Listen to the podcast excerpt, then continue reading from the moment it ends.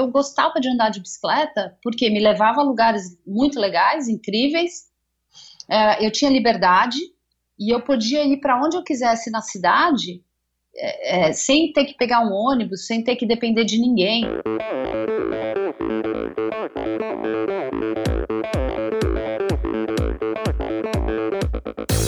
Hi, this is Brett Sutton. Eu sou a Vivi Faveri. Olá, aqui é o Emerson Zerben. Sou o Nicolas Sessler. Aqui quem fala é a Vitória Lopes. Aqui é o Thiago Drius. E, esse, esse é o Endorfina Podcast. Podcast. Good luck to all this season. Sou Michel Bogli e aqui no Endorfina Podcast você conhece as histórias e opiniões de triatletas, corredores, nadadores e ciclistas, profissionais e amadores. Descubra quem são e o que pensam os seres humanos que vivem o esporte e são movidos à endorfina.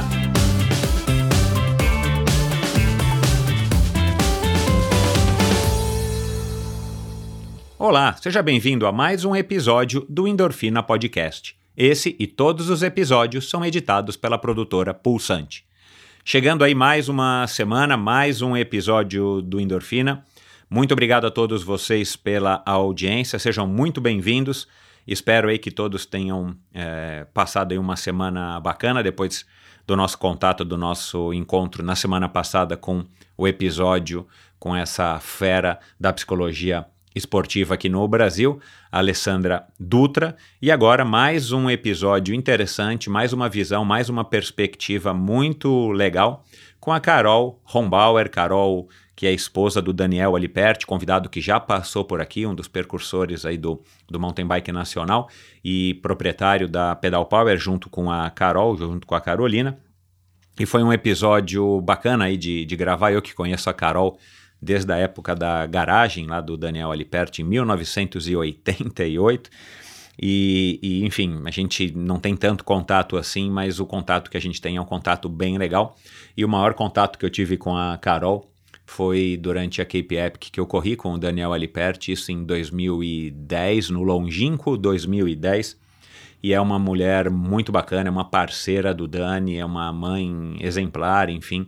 É um exemplo que eu quis trazer aqui para o Endorfina justamente para que você conheça uma visão de uma pessoa que vive a bicicleta, vive da bicicleta, a gente vai falar disso, mas acima de tudo é uma apaixonada pela bicicleta, por essa vida, por esse estilo de vida considerado ainda uh, um pouco alternativo perto da, da realidade nacional, mas que ela consegue aí junto com o Dani, com os três filhos, ela consegue manter isso sem, sem é, interferir no dia a dia dela, muito pelo contrário, né? A bicicleta está completamente inserida, ainda mais agora nos anos mais recentes, quando ela está ela tá participando mais ativamente da, da Pedal Power. Hoje ela trabalha integralmente lá dentro da, da Pedal Power. Então ela vive de fato a bicicleta do, do primeiro minuto que acorda até antes de dormir. Então foi uma conversa muito legal. A gente conversou sobre a bike no relacionamento deles já faz 30 anos que eles estão juntos, né? A maternidade e a vida de, de casado, a relação com, dela com as competições, o que é muito legal, isso é uma das partes, acho que mais interessantes da nossa conversa.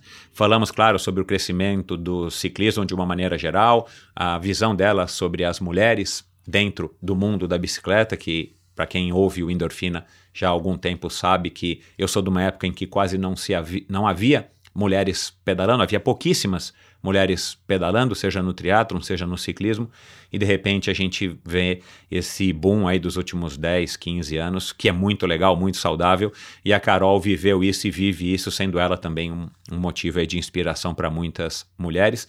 Então foi uma conversa muito bacana. Quero só deixar um recado aqui antes da gente começar com esse bate-papo super legal para vocês que são ouvintes e apoiadores do Endorfina. Comecei já faz aí algumas duas semanas, né? No dia 1 de abril, tá lá na minha página Está lá no meu site, perdão, endorfinabr.com, uma nova página chamada Ouvinte Endorfinado, que é para você que ouve o Endorfina e resolveu apoiar, contribuir financeiramente com esse projeto. Se você também é um ouvinte assíduo do Endorfina, você já sabe que eu dependo tanto da ajuda de vocês, seja ouvindo, seja compartilhando, seja contribuindo financeiramente, como também dos patrocinadores, que são importantíssimos para esse projeto. E eu criei então esse esse, essa página, ouvinte endorfinado, onde você vai ver lá quais são os benefícios que você tem, você que apoia o endorfina, e se você quer apoiar, você também vai ver lá quais são os benefícios. E uma grande parte desses benefícios são as parcerias que eu estabeleci com marcas e empresas parceiras que estão alinhadas com os propósitos, com os valores do endorfina, com que vendem, representam marcas e produtos e serviços que eu confio e atesto. Então dá uma olhadinha lá. Nossos parceiros hoje são a Joelma Silva, que é, trabalha há 30 anos fazendo terapia, liberação miofacial, ela cuidou de muitas lesões que eu tive, ela alivia estresse, enfim. Ela é uma mulher com mãos mágicas. É, eu tenho uma parceria muito legal com a Supacas, que também é patrocinadora desse episódio. Um descontaço da Supacas de 25% mais o frete gratuito exclusivamente para você, que é ouvinte e apoiador. Né? Se você é ouvinte e não é apoiador, você já tem o seu frete gratuito para compras a partir de 100 reais, que eu menciono né, praticamente em todos os episódios e nos posts do, do Instagram. Você também tem descontos na LAF do meu amigo Leléo, que já foi uma grande patrocinadora do Endorfina já faz algum tempo. Se você quer renovar, quer fazer um seguro da tua bicicleta ou do teu carro, até do seu evento esportivo, se você é um organizador, o Leléo ele, ele faz o seguro aí dos principais eventos esportivos do Brasil, entre eles, por exemplo, o Brasil Ride, o Letap. Então é uma empresa é, com muita tradição no mercado, é, e uma empresa é, de confiança.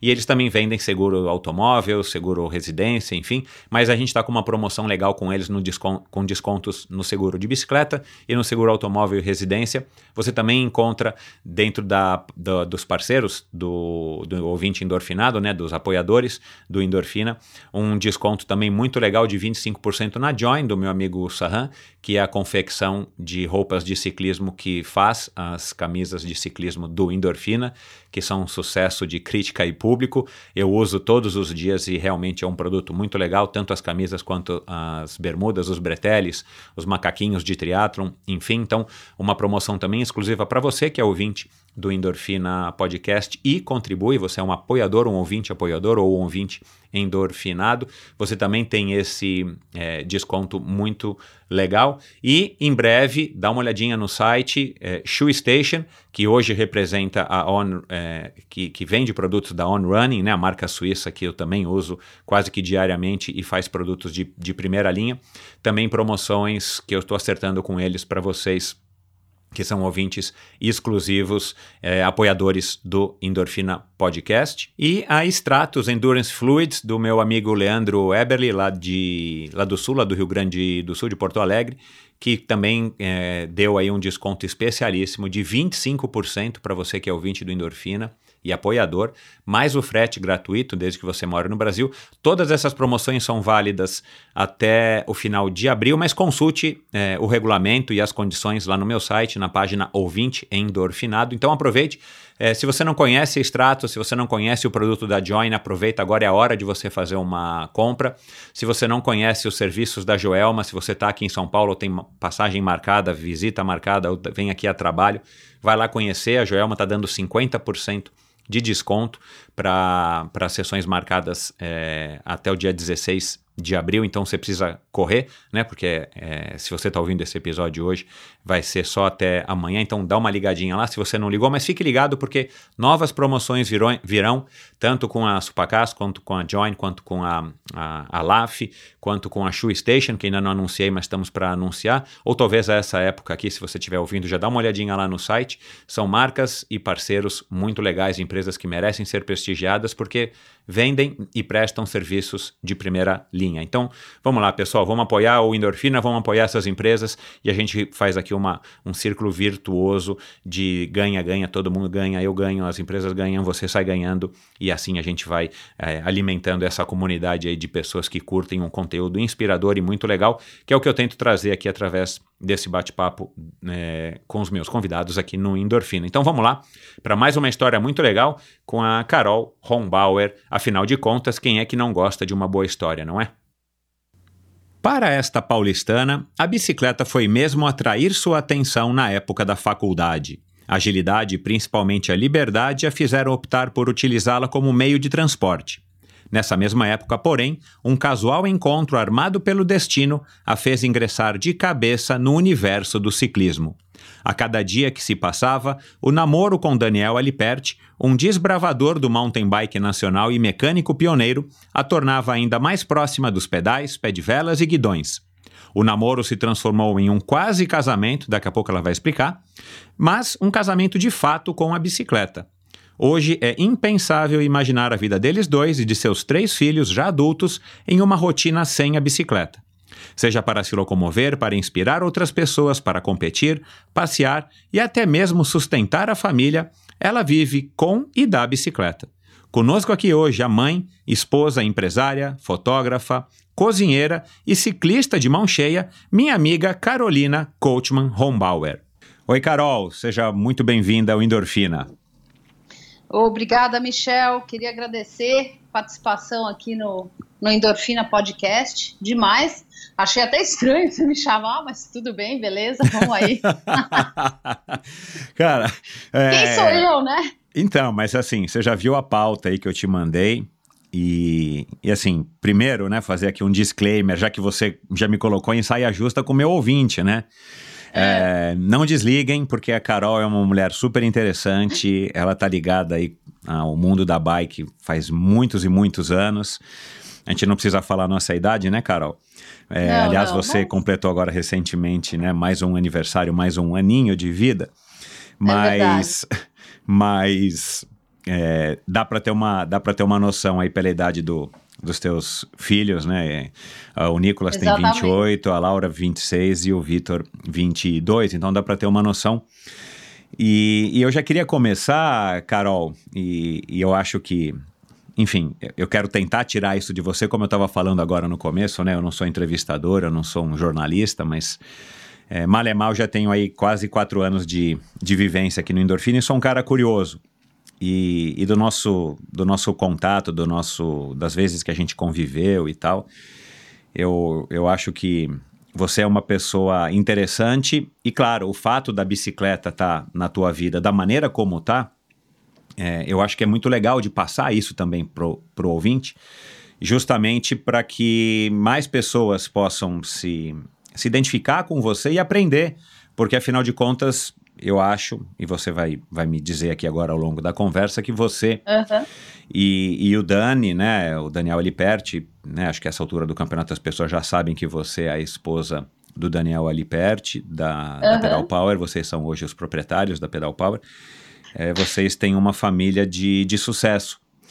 E, e é sobre isso que eu queria começar a falar, porque não é fácil hoje em dia, com o mundo da maneira como está, e eu digo isso por conta de, né, desse dessa excesso de ansiedade, rede social e cada vez mais informação e tudo mais, a gente conseguir manter um, um, um, casamento, né? Você me disse que não era casada, acho que até talvez já soubesse isso, mas você tá junto com o Dani há 30 anos. Há 30 anos, é. E... é eu digo, a gente tá tentando. Um dia a gente casa. é lá, é lá. É, né?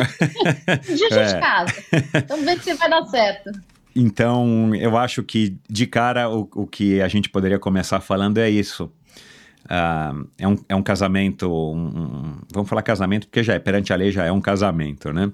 Exato. Uh, é, que, que tá dando certo, né? Que deu certo, tá dando certo, né? Os seus três filhos são, são já é, pessoas já maduras, adultas, formadas, enfim, né? Também tem aí o seu caminho já traçado e trilhado e tudo mais.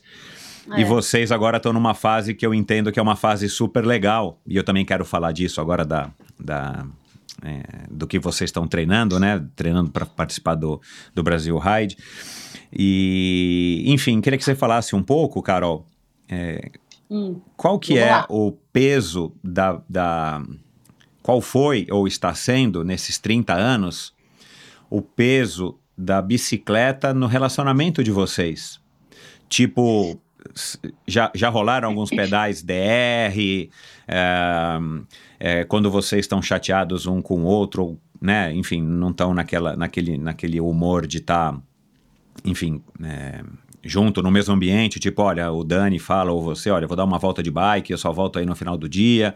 É, fala um é. pouco de como que a bike, já que está presente na vida de vocês desde o começo, como é que a bike pesa ou não, né, num relacionamento uhum. de um marido e mulher, né, de homem e mulher, né, de mãe e pai. Então, na verdade, a bike mesmo, o fator pedalar nunca foi pesado pra gente uh, se os dois estivessem pedalando. O negócio foi que, é, assim, quando eu tive filhos, o que, que aconteceu? Muitas vezes eu tinha que ficar cuidando dos filhos. E, e o Dani pegava e ou tinha que trabalhar ou estava pedalando, fazendo o, os treinos, né? E muitas vezes não chegava no horário que ele falava. Você conhece o Daniel, né? Então, Sim. com relação ao, ao, horário é complicado. Mas uh, e, isso foi uma coisa que assim é, prejudicou um pouco os filhos, eu acho, porque é, ele foi um pouco ausente quando, quando as crianças eram pequenas e eu cobrei muito isso e eu era chata, né? E muitos dos nossos amigos não tinham filhos, né? Então é, é, era eu e o Kleber Anderson que tínhamos filhos pequenos na época. Então era bem complicado, porque eu e a Selma eram uma, as megeras, né? As, é. as, as esposas megeras. Mas na verdade, eu estava querendo é que ele ficasse com os filhos, né? Uhum. E, e mais, mais para frente eu comecei a trabalhar também. E, e aí, justamente, eu usei a bike, eu, eu meio que comecei, voltei a pedalar por, por usar a bike como transporte, né? Uhum. Porque é, era a forma que eu conseguia pedalar. Usa, todo dia eu pedalava, praticamente, porque eu ia para o trabalho e voltava. E no final de semana, então, eu tinha um certo preparo, conseguia pedalar também. Ou, ou e levava as crianças nas provas, eu fazia uma prova, sempre tinha com, com quem deixar eles, porque tinha toda a equipe da pedal e tal. Então, na verdade, a bike nunca foi peso e, e, e, sempre foi incentivo tanto para eles, para as crianças, né? Então, sempre foi positivo. A única assim, a única questão mesmo foi o fator que você tem que ficar com os filhos, né? Uhum. Chega um momento que eles precisam de atenção, né? E mesmo em algum momento junto, você conseguiu mostrar isso pro Dani? Ele, ele, ele, é, enfim, ele, ele cedeu um pouco e passou a entender de que de repente não poderia passar o sábado inteiro pedalando ou ir para Campos do Jordão só voltar no domingo, né? Ele tinha que também estar tá presente é, junto com você também para te dar apoio, mas claro, como pai, né? Então, o problema é que isso veio muito tarde. Muito tarde, assim, muito. Tipo, uh, os meus filhos, os mais velhos, eles foram para o Canadá, foram para fora uh, com 16, 17 anos. E praticamente ele acho que começou a sentir isso depois que os filhos estavam fora. Entendeu? Uhum. De ficar de sentir a ausência deles e aquela coisa que a gente podia pegava todos os filhos e lotava o carro, o carro parecia uma e aí a gente viajava e ficava curtindo o final de semana. Então ele só veio notar isso mesmo quando eles não estavam mais aqui, né? E só tinha o Vitor, né? Uhum. Que o Vitor, o Vitor nunca foi muito de acompanhar a gente, é, de fazer questão de acompanhar a gente em corrida de bike e tal. O, o Vitor sempre foi o mais Artista. ele adora é, ele foi o mais artista, ele gosta de bike, mas mobilidade, não, não muito esporte. Uhum. Né? Você acha, você acha ainda nesse sentido da bike é, fazer parte da vida é, da família? Você acha que é, tanto o Nicolas quanto a Laura e também um pouco o Vitor, já que você falou uhum. é, que o Vitor é, é, menos conectado com o lado vai esportivo, né, de competições e tudo mais de treino. Exato. É. Mas, mas você acha que é, a influência de vocês, claro que, que, que foi é, é, que teve um, um, um bom peso na, na, na, decisão deles de serem né, de curtirem a bike, afinal de contas eles viram vocês desde o comecinho pedalando e, e curtindo e loja e tudo mais. Mas você acha que foi é, também uma coisa que eles aprenderam a gostar e estão curtindo independente de vocês? Tipo, se vocês parassem de pedalar hoje, eles continuariam ou, enfim, né? É uma coisa que já faz parte da vida deles? Eu acho que a gente, a gente, assim, eles nasceram na bike. Uhum. Então isso tá em, isso já está na vida deles desde muito tempo e eles eh, isso está tá, não tem como assim eles já assim mesmo que a gente não pedale mais ah não vamos mais pedalar eles vão continuar pedalando Que Não legal. tem jeito. Eles, é, eles adoram pedalar. O Nicolas adora. O Nicolas ele gosta muito de pedalar no pump, sabe pedalar pra caramba. E a Laura, por ter ficado no Canadá, foi uma das formas dela ganhar dinheiro lá. Então ela foi guia de montanha, de, de bike, ela trabalhou em loja de bike lá, dava aula de, de pilotagem, fez curso de, de, de pilotagem, né? Então, ah, eu acho que assim, a- já está incutido neles que não tem jeito, a bike está dentro do. E mesmo o Vitor, o Vitor também, ele tem uma bike já que ele se transporta direto e volta e meia, porque como agora ele está na, na área de cozinha, ele é artista da cozinha, né, vai virar chefe, ele, ele anda muito de bike porque ele, tra- ele trabalha no centro, né, trabalha e estuda no centro, Aham, e muitas vezes ele vai de bike. uhum. E, e assim, ele só não vai quando tem que levar comida, quando tem que levar os pré-preparos da, da, da, da refeição que ele vai fazer. Entendi. Mas ele usa a bike. Uhum. Era, era uma preocupação de vocês, ou principalmente do Dani, que as crianças curtissem a bike para que, né, enfim, eles pudessem experimentar o que você e ele já estavam experimentando, né, essa relação com a bicicleta que vocês têm, que é, que é muito, muito íntima? Aham. Nunca foi uma preocupação. É, é- é porque assim, andar de bike para nós era tão natural, porque na verdade, é, a, a, eu quando eu, é, eu conheço o Dani desde que eu tinha 11 anos de idade, né? E voltei a encontrar com ele com uns 19, 20, né? E quando a gente se reencontrou, eu já estava indo para a faculdade de bike, né? Então, não foi por, porque eu conheço o Dani que eu estou andando de bicicleta. Eu Ah. já estava me, me transportando de bicicleta, Uhum, porque eu não gostava de pegar ônibus, não tinha carro.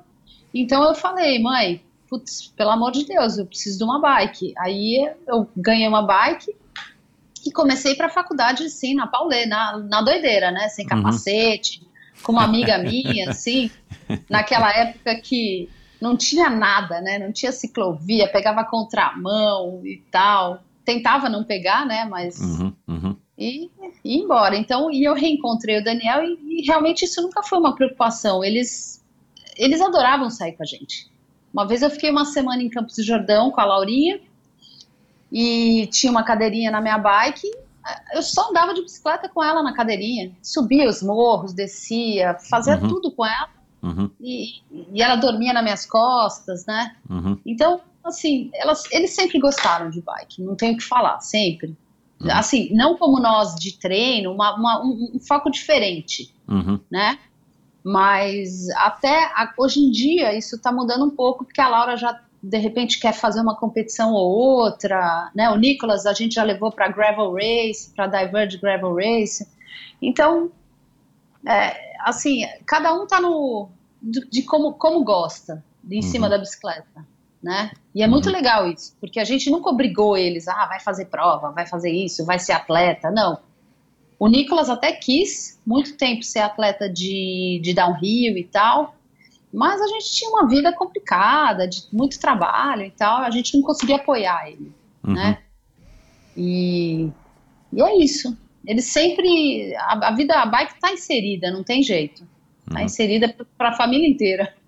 E, e- mas vocês sabem que isso não é uma coisa, é, não é regra Comum. isso para quem curte bicicleta, não é uma coisa comum, né? Ou não é uma regra, tipo, não, não é porque os pais pedalam ou porque os pais são atletas de qualquer modalidade que os filhos serão. Isso acaba sendo talvez um privilégio, né, de quem curte como vocês. Eu imagino que você olhe para eles e, e fique orgulhosa nesse aspecto também, né, do fato deles terem a bike é, inserida na vida deles, independente do que eles vão fazer, de atletas ou não, de competições ou não, porque é, é, uma, é, um, é um componente legal na vida das pessoas você poder pedalar, você poder estar, enfim, é, usufruindo da bicicleta, não só quando nós éramos crianças, né? Exato, mas uma coisa que eu sempre quis deixar bem claro para os meus filhos, porque assim, o Dani sempre foi mega atleta e, e, e, tipo, treinando e não sei o quê. E eu não, eu, eu gostava de andar de bicicleta porque me levava a lugares muito legais, incríveis. É, eu tinha liberdade e eu podia ir para onde eu quisesse na cidade é, é, sem ter que pegar um ônibus, sem ter que depender de ninguém. E isso eu consegui passar para eles, sabe? Eles com 13 anos, eles já estavam andando sozinhos. Eles iam pro clube fazer a natação, fazer as coisas que tinha que fazer, né? Eles iam sozinhos, entendeu? E era uma Uhum. época que 13 anos faz tempo, né? Quer Faz dizer, tempo, estão com então, 28, N- 26. n- não, não era tão propício quanto é hoje, né? Com todas as dificuldades que a gente ainda tem aqui, né? Mas era menos comum, né? Exatamente, é. E, e eles eram corajosos também, porque não era fácil você sair com 13 anos, né? Você largar seu filho, mas você, eu tinha confiança que eles iriam se portar bem nas ruas e, e- e saber andar, como, como eu sempre ensinei, né?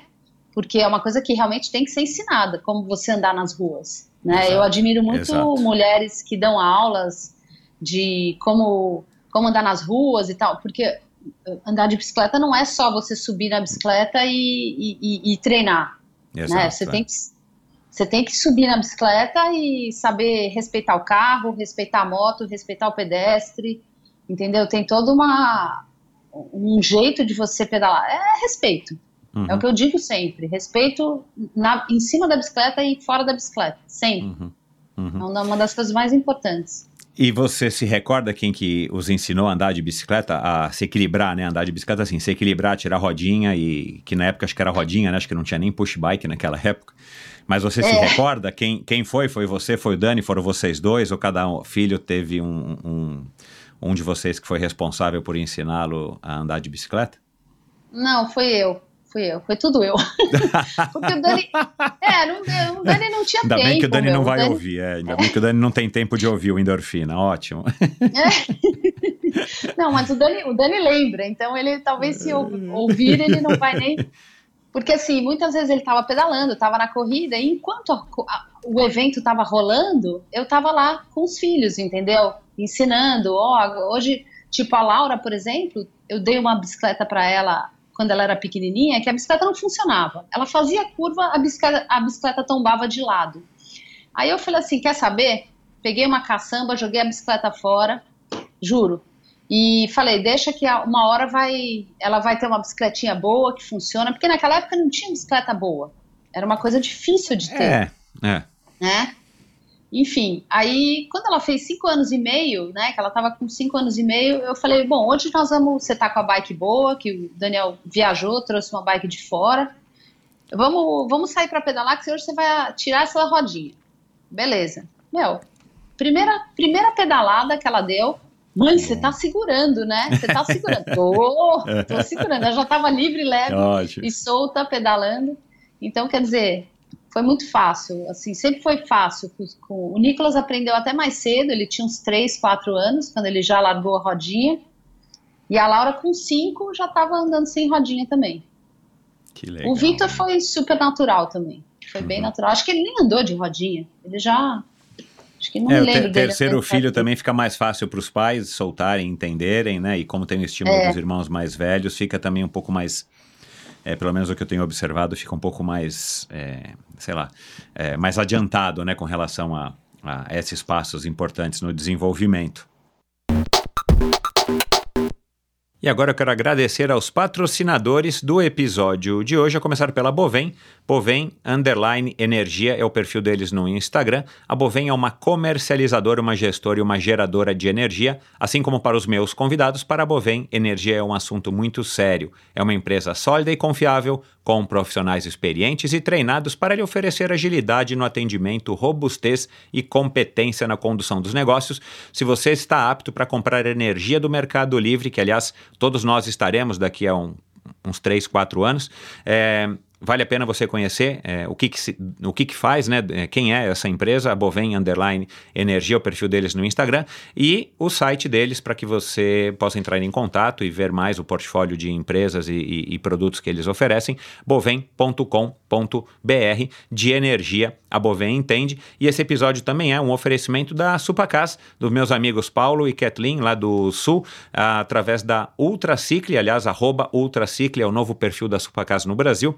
É, eles vendem esses produtos dessa marca californiana de acessórios de ciclismo de alta performance, que não por acaso é patrocinadora também da equipe profissional Bora Hansgrohe. Eles fabricam fitas de guidão, luvas, meias, suportes de caramanhola, selins e uma grande variedade de acessórios muito legais, funcionais, com uma durabilidade excelente e confortáveis. Encontre os produtos da Supacas no site ultracicle.com.br e nas melhores lojas do ramo. E você, que é ouvinte do Endorfina, aproveite para fazer as compras no site ultracicle.com.br e a partir de R$ reais você tem o frete gratuito. Basta digitar a palavra endorfina no campo de cupom de desconto antes de finalizar a sua compra para compras feitas exclusivamente no site ultracicle.com.br.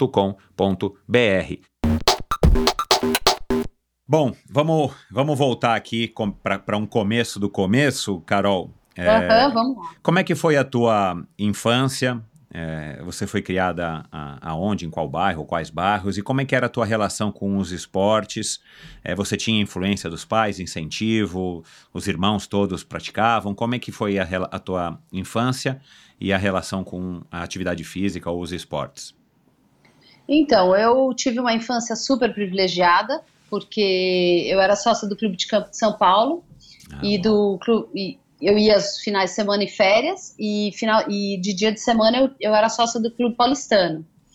Então, eu realmente, os meus irmãos todos gostavam de esporte, só que o negócio deles era vela. Eles uhum. velejavam muito, né? E, e, o meu irmão, por acaso, ele tinha, o mais velho, ele tinha uma Caloi, uma Caloi 10, e eu roubava a bike dele para ir pro clube. uhum. Então, vira e mexe, eu roubava justamente porque eu queria liberdade. Eu não gostava de andar de ônibus. E eu pegava a bike, não tinha carta, era pequena, né? Ia sozinha pro clube de campo. Uau, Imagina. Meu. É, lá é Vila Cara, São é uma... José, você então... sabe como é que é, né? é uma Saía viagenzinha. Exatamente.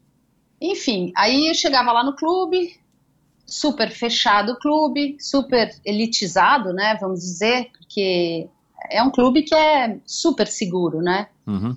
E quando ia com a família toda, é, meus pais soltavam a gente lá, realmente, literalmente, né? E a gente fazia amigos por, por assim, eu, eu, andei, andei a cavalo, fiz hipismo, velejei, esquiei, esquiei na, na represa, patinava, eu acordava de manhã às vezes, colocava o patinho, eu só tirava a hora que eu ia dormir. Ficava o dia inteiro patinando. Delícia, né?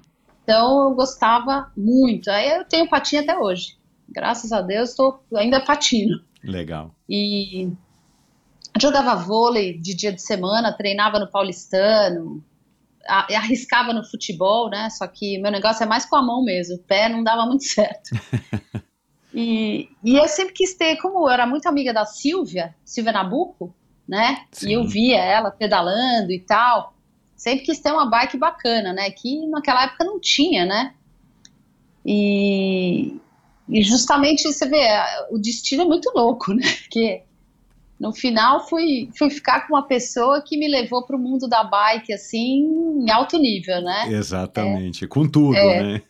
exatamente, e, e, justamente, eu sempre pedi bicicleta para os meus pais, né? Aí eles falaram, não, bicicleta vai dar dor nas costas, vai dar dor aqui, dor ali. E aí que eu roubava realmente a bicicleta do meu irmão e, puf, saía fora, né? Uhum, uhum. E é isso. Mas eu posso falar que eu fui bem privilegiada com relação à, minha infância, graças a Deus. Fiz amigos maravilhosos que eu tenho até hoje, por causa de esporte, por causa dessa convivência. É, é muito, foi muito, muito bacana. É, aliás, você disse, é, para mim, você me escreveu, que a maior parte das pessoas que você se relaciona hoje foi a bike que te apresentou, que te trouxe, né? É, Praticamente. É. Isso, isso, é uma coisa que eu também passo a, a, a refletir de vez em quando, e, e, e, e para mim é o esporte, não necessariamente a bicicleta, mas é uma coisa bizarra, né? Como a gente consegue manter amizades, mesmo que não sejam as únicas, né? A única fonte de amizade, mas como o esporte conecta a gente com as pessoas de uma maneira é. bem forte, né? Exato, e a afinidade fica, né? Exato. Não é, você não perde a afinidade com, com essas pessoas. Por exemplo, Exato. eu encontrei uma amiga que eu fiquei anos sem ver, encontrei depois de muito tempo, ela agora tá pedalando, e assim, eu falo com ela direto, e ela veio na loja, comprou bike, tá super animada, ela é mega esportista também, e, e tá aí, né, tamo aí, e ficamos anos distantes, entendeu? Ela era muito Uhum. amiga da minha irmã, e hoje em dia eu posso falar que eu sou mais amiga dela do que a minha irmã, vai, vamos dizer, Uhum. por causa da bike, né, Cara, é legal, né? uma das É. coisas. É, a enfim, eu, eu, eu quero falar desse assunto mais pra frente, mas a bike, sei lá o que, que a bike tem, mas a bike é a um. bike é, une. é, a bike tem, um, a bike tem uma coisa que é, que é fantástica, né? Que eu, eu arrisco dizer que um pouquinho disso é por conta dessa ligação que a gente tem quando a gente tem a possibilidade de pedalar desde de garoto, né? De, da nossa infância, É. que tem a ver com uma coisa lúdica, né? Como se fosse um brinquedo de que você leva pra vida inteira, né? Você não fica Exatamente, brincando de carrinho ou de boneca, mas a bicicleta você, você pode levar pra vida inteira. E normalmente, para quem teve essa possibilidade, como a gente, a bicicleta foi também um brinquedo, né? É. E Mas você volta a ser criança, né? Então, tá de certa maneira, sim, é, é, é, porque assim, é. Mas enfim, vamos falar disso um pouco mais pra frente. Agora, é, na época que você pedalava pra se locomover e tal, ia pro clube, ia pros lugares e tal, já entendi que você não queria pegar ônibus, e claro, tem essa questão que a gente acabou de falar de que a bike é, é, tem essa questão também que te dá liberdade, você fica mais móvel e tal. Principalmente nessa idade que você depende ou do pai, ou do ônibus, ou do táxi, né? Hoje em dia do Uber. Ah, Aham. mas você nunca teve nessa época interesse ou você não tinha é, tanto é, conhecimento sobre a bicicleta como uma modalidade esportiva, né? O ciclismo, o, né, primeiro o ciclismo, depois o mountain bike junto com o triatlon e tal. A Silvia não, não conseguiu te convencer ou né, ela não conseguiu te arrastar para pelo menos você entender um pouco do que era isso para que eventualmente você pudesse ou não ter interesse? Como é que, como é que foi essa relação tua com a, a, a bicicleta como esporte? Então, tinha, eu, eu era bem volúvel com relação a esportes, né? Eu gostava de fazer muita coisa. Então, e eu sempre quis ter uma bike, mas era uma coisa que era cara, né? Era muito caro ter uma Aham. bicicleta bacana, porque É. também e as bicicletas, por exemplo, essa bike que eu roubava do meu irmão era enorme para mim. Aham. Mas eu ia mesmo assim. Só que não era uma bike que eu poderia pegar e andar todo dia e, e- de repente fazer umas competições. Eu lembro que a bike da Silvia era pequenininha, feita sob medida e tal, né? Então, realmente era um esporte muito caro. Uhum. Sempre foi. E, e eu não tinha possibilidade financeira. Então, para mim, era mais fácil pegar, colocar o patins ou, ou putz, ir pro, pro, pro clube e correr a pé ou, ou jogar um vôlei. Então, é mais por questão, foi mais por questão financeira e também porque eu não conhecia, né? Aham. Não tinha acesso. O Brasil era a, a bike, na verdade, demorou para chegar, uma, assim, o ace- bikes boas, né? Demorou para para vir para o Brasil. Era Uhum. no Portolano que tinha a bike É. e era um produto caro pra caramba. Então, é, foi foi mais por isso que eu não iniciei mais cedo, mas a Entendi. vontade existia Aham. né? Tanto que eu até perguntei uma vez pra Silvia, eu falei, putz, Silvia, o que, que você fez com aquela bike e tal? Aí ela, ah, putz, a gente fez uma doação pro, acho que pro motorista, sei lá o que, na época, né? Eu falei, ah, tudo bem, não sei o que, entendeu? Mas, tipo assim, no final eu realmente era difícil de arranjar um produto legal, né? Uhum. Não, não como hoje, né? Hoje em dia, É. um produto dia- razoável, você É. Bom, Você a gente fácil. encontra, acho que no Brasil inteiro hoje, né? Acho que não É. tem cidade aqui no Brasil, cidade grande, capital, que a gente não encontre uma, uma loja, por menor que ela seja, que, que tenha acesso a alguma bicicleta já de, de nível mais legal. É, exatamente. e aí você disse, né, no comecinho você disse que se reencontrou com o Dani, vocês se conheceram na época da escola, é, com 11 anos, e depois Isso. você se reencontrou com ele quando você tinha 18, 19 anos, e aí vocês começaram a namorar, e aí você já sabia que o Daniel era um cara que, que ele já estava curtindo a bike, ou ele ainda estava no motocross, eu não me recordo da conversa que eu tive com ele, que ele deve ter contado alguma coisa nesse sentido. Então, não, ele já estava com. Ele já estava com uma oficina, ele já tinha acabado de voltar Ah. dos Estados Unidos e já estava com a oficina Caramba, na, na garagem da casa 19 dele. anos, é. Aham. E, e justamente uma das vezes que a gente se reencontrou foi numa festa de uns amigos nossos que, por sinal, estão pedalando também hoje, olha só. E, e aí, e ele estava com a Renata Falzoni, eles tinham ido na festa com a Renata. Eu tinha acabado de terminar o meu namoro com outro cara, né? aham. Namoro longo também, Ele tá, ele conturbado. tava namorando com a Falzone nessa época? Não, ele não namorou com a Ah, Falzoni, não, só para deixar amiga. claro. É. Não, ele tava na festa porque, na verdade, essas festas ia, ia todo mundo, né? Aham. E, e a Renata é uma peça, né? Eu admiro pra caramba a, a Renata. Enfim, eles estavam lá e aí a gente começou a sair e tal. E, e- e a Renata, figura, me cativou na hora também, né? Como pessoa, né? Não, Então, porque vamos fazer os night bikers. Aí eu falei, olha. Aí eu comecei a ver, eu falei, minha bike não vai rolar, né? Eu tinha uma, uma bike bem, sabe, com acho que três marchas, sei lá, era um negócio bem difícil. Aí o Dani falou, meu, vende essa bike aí vamos ver se a gente arranja outra, né? Aí eu comprei uma bikezinha importada super boa, uma Raleigh, que eu até descobri hoje onde ela está. Uau. Então, é muito Aham. louco isso, né? Uma Então. 26, uma mountain bike. Legal. É. E, e aí a gente a gente começou a fazer os night bikers e tal, né? E foi isso. Mas mas a desculpa até esqueci a pergunta. Não, queria saber, Ah. Queria saber como que você, é, é, você conheceu o Dani, ele já estava ligado na bike, já tinha a oficina, tinha acabado de chegar dos Estados Unidos com o curso dele, aliás, Ah, é.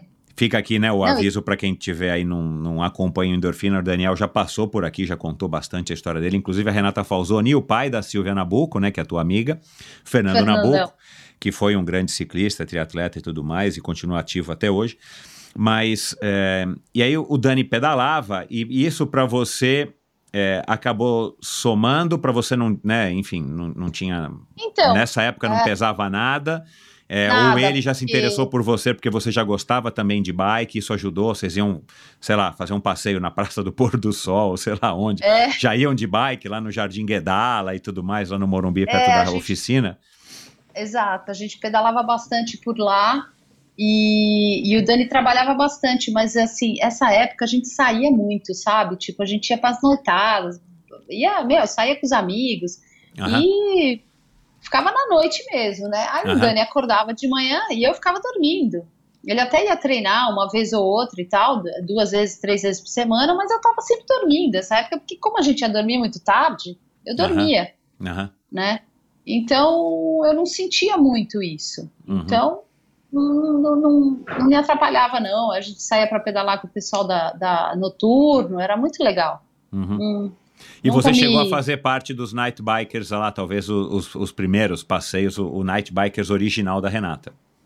Exatamente. Os, os primeiros passeios, a gente ia na casa do- da, da bola, no- do Eduardo Longo. Não Sim. sei se você sabe, Lá na Rua Mauri, né?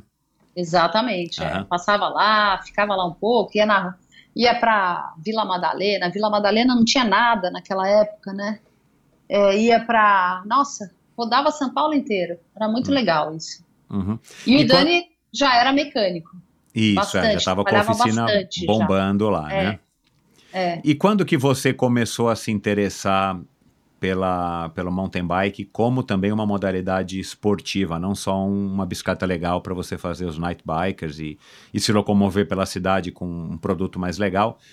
É, e, e eu acho que eventualmente aí você procurou a Adriana Nascimento, que eu entendo que já era amiga aí do Dani, e você começou a, a, a- a aprender, né, a andar de mountain bike de verdade na terra e tal, tomar lições e, e se interessar. O que que te fez é, se interessar aí Então, sim pelo esporte? A, a gente já ia para campos e pedalava muito lá.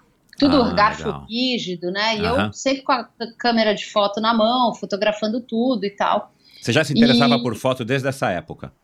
Sempre me interessei desde criança. Sempre Uhum. gostei de fotografia. Sempre aniversário, o que, que você quer? Ah, uma câmera de foto. Era assim. Ah, que legal. Uma bola de vôlei.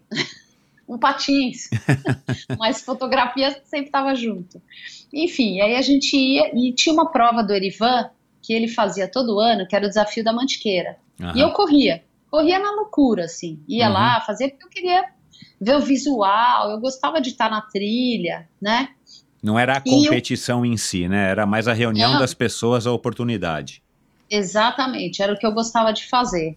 E aí, ah, uma, uma das. Eu já, isso eu já ia para o trabalho e voltava praticamente todo dia, né? Aí uma vez eu falei assim: ah, vou fazer o Big Biker, vou Uhum. arriscar essa Uhum. prova, Uhum. né? E nisso eu já, já tinha filho, tá? Porque eu andava de bicicleta totalmente sem compromisso até então, né? Mas aí eu fiz a prova, era um, um big biker duro lá em Santo Antônio do Pinhal, e eu comecei aí e tal, passar gente, passava, passava, passava mulher, passava mulher, eu não tinha categoria nessa época, né? Só tinha, eu já tinha uns 34, e eu tava correndo com mulher de, menina de 19, 20, né? Aham. E eu comecei a passar, passar, passar. Quando eu vi, cheguei, acabei a prova, dura pra caramba, sofri muito, mas acabei. Uhum. Aí tamo lá, né? Tava toda aquela turma da Adri, né? Da Adriana Nascimento, é, todos os amigos, todos, né? Lá em Santo Antônio. E aí eles chamam, ah, primeiro lugar feminino, Carolina, Carolina Coachman Rombauer. Eu falei, hã? Como assim? O que, que é isso? E aí? eu falei, opa, acho que vale a pena treinar um pouco então, né? Te deu um fui gostinho subir. legal, uma sensação bacana. Deu, nossa, ninguém acreditou. A criançada, meus filhos ficaram assim, como, olha, mãe, você ganhou, ganhou. Não basta ser mãe, tem que ser campeã do, do Big Biker. Não, e você já correu essa prova, não correu? Não, Ou- cara, ainda não. É, É. Mas eu sei, eu sei como é que é, assim, já ouvi muito Santo falar. Antônio né? É bem desafiador, né? Exato, é. Enfim. E, e aí que eu falei, ah, cheguei pra Dri, né? Falei, putz, Dri, eu acho que dá pra tirar um caldo aqui ainda, né? Então, Aham. ela começou a me treinar desde então e, e, putz, ganhei várias provas aí, tudo amador, é claro. Mas fiz bastante prova, ganhei muita prova. Se não pegava primeiro, estava sempre no pódio. Gostava, gostava de fazer. E, o- e realmente os treinos da Adri faziam a diferença, assim, absurda. Uhum. O difícil de tudo, toda essa história era descansar. Descansar era complicado, porque com três filhos, trabalhando, Nossa, cara, então. era complicado. Agora, a tua Então- pegada nunca foi de acordar cedo todo dia e sair pra treinar, tipo, como um- uma rotina. Era uma coisa mais de final de semana ou teve uma época que você foi mais assídua? Não todo dia, mas quatro vezes por semana, ou fazia um pouco de academia pra ajudar, saía pra correr de vez em quando pra manter um aeróbio, alguma coisa assim. É, como é que foi essa tua abordagem no começo dessa fase de, de- dessa, desse encontro com a competição num, num momento de satisfação que é vencer? É, então, na verdade, ah, eu, eu treinava. Quando eu comecei a. Eu, eu fiquei um pouco desmotivada porque eu não tinha bike de estrada, eu tinha uma mountain bike. Então, Aham. isso.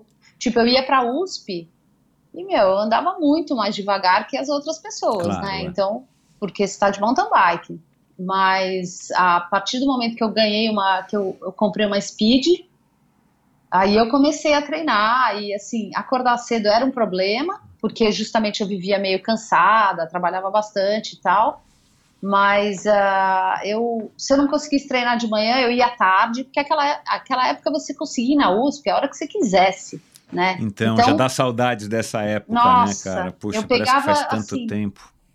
eu pegava à tarde, assim, ia pra USP e treinava, tipo três, quatro da tarde, entendeu? Eu conseguia fazer isso. Uhum. Era maravilhoso, porque não tinha aquele. Era um lugar tranquilo, seguro, e, e eu conseguia fazer o que eu queria. Às vezes até levava o Nicolas. Teve vezes que eu levei ele, ele ficava só na bolinha ali, comia sanduichinho, e eu ficava treinando. Que legal, e- meu. É, era bem legal. Porque essa, essa época ele podia ir, né? Tava na escola ainda, então dava pra, dava pra fazer esse tipo de coisa.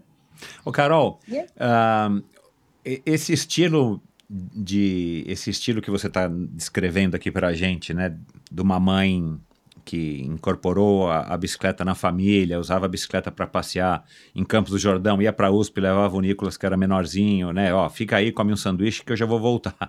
E ficava dando volta Aham. por ali e tal.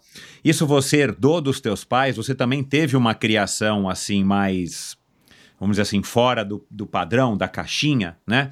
De, de ser um pouco mais rígido, um pouco mais super protetor, alguma coisa nesse sentido? Ou foi uma coisa que eh, veio da Carol? Você não, você não herdou isso da, ou da tua criação, dos teus avós, ou de alguém que você eh, se inspirava, sei lá, uma amiga e tal? Então, não, mas eu, eu acho que eu sou muito liberal, né? Você, você acha Então. que eu sou super protetora? Não, não, acho- exatamente ao contrário, É. né? Você fugiu desse padrão que é o padrão mais ou menos normal, até porque, né, principalmente com os primeiros, com o primeiro filho, pelo menos, né? A mãe fica um pouco mais, não, não vou pegar a bicicleta porque se eu for atropelado ou se eu cair, a, a- né? A gente, a gente percebe isso, quem é pai, quem é mãe percebe isso, principalmente no primeiro Aham. filho. Mas eu tenho a impressão, até pelo estilo e o que eu conheço de vocês, que vocês são um pouco mais, tipo, paz e amor, sabe? Teus pais eram hippies ou o quê? Não, não. Meu, meu pai, meu pai, ele era 60 anos mais velho que eu, né? Então, Uau. quer dizer, ele não me acompanhou muito nessa fase, nessa coisa de esporte, sabe? Ele não tinha muita, ele era muito mais velho. A minha mãe e, e o, o que me, eu acho que o que me deixou ser assim, né? O que me fez ser assim foi o fato de eu ser ah, frequentadora do Clube de Campo de São Paulo. Porque os meus pais largavam a gente lá, só que não é Hum. largava, né? A gente estava lá dentro. é uma falsa, é, um, é um uma falsa liberdade, porque você está você tá num cercado muito grande que você não vê nem a cerca, né? Exatamente. E eu tinha, eu tinha muita liberdade. E eu acho que o Daniel também tinha isso na fazenda dos tios dele, lá em Aham. Pinhal. Aham. Então, eu sempre fui criada com, tipo, nunca, nunca, meus pais nunca foram, não, você não vai fazer isso, você não vai fazer aquilo. E eu era um pouco terrível, Você né? não foi criada num minha- condomínio, né? É, e meu pai, minha, minha mãe, quando ela falava não vai, eu acordava de madrugada, pegava o travesseiro embaixo, enfiava debaixo e ia. Eu era meio terrível, assim. Só que eu sempre tive um, um, um quê de juízo, entendeu? Que não me deixava ir pro, pra Aham. coisa ruim. Sei, Eu sei. sempre, sabe? Então eu sempre, eu sempre fui pra onde eu achava que era melhor e dava certo, Uhum. entendeu? Então Uhum. não, e acho que meio que eu sempre confiei muito nos meus filhos com relação a isso também. Então, Uhum. tipo, ah, eu quero ir pra não sei, não, tudo bem, vai, com quem você vai e tal. Não, o Daniel, por exemplo, é muito mais ligado nessas coisas de, ah, liga pra nós, não sei o quê. Eu não, eu, eu confio bastante neles com relação a isso, tipo, eu sei quem eu criei, sabe? é Aham, mais ou menos aham. isso. É. Eu sei, eu conheço eles. É, eu até acho que isso tem muito a ver também com, com o conhecimento que a gente tem a respeito dos nossos filhos, né? Sabendo quem nós somos, da maneira como nós os educamos.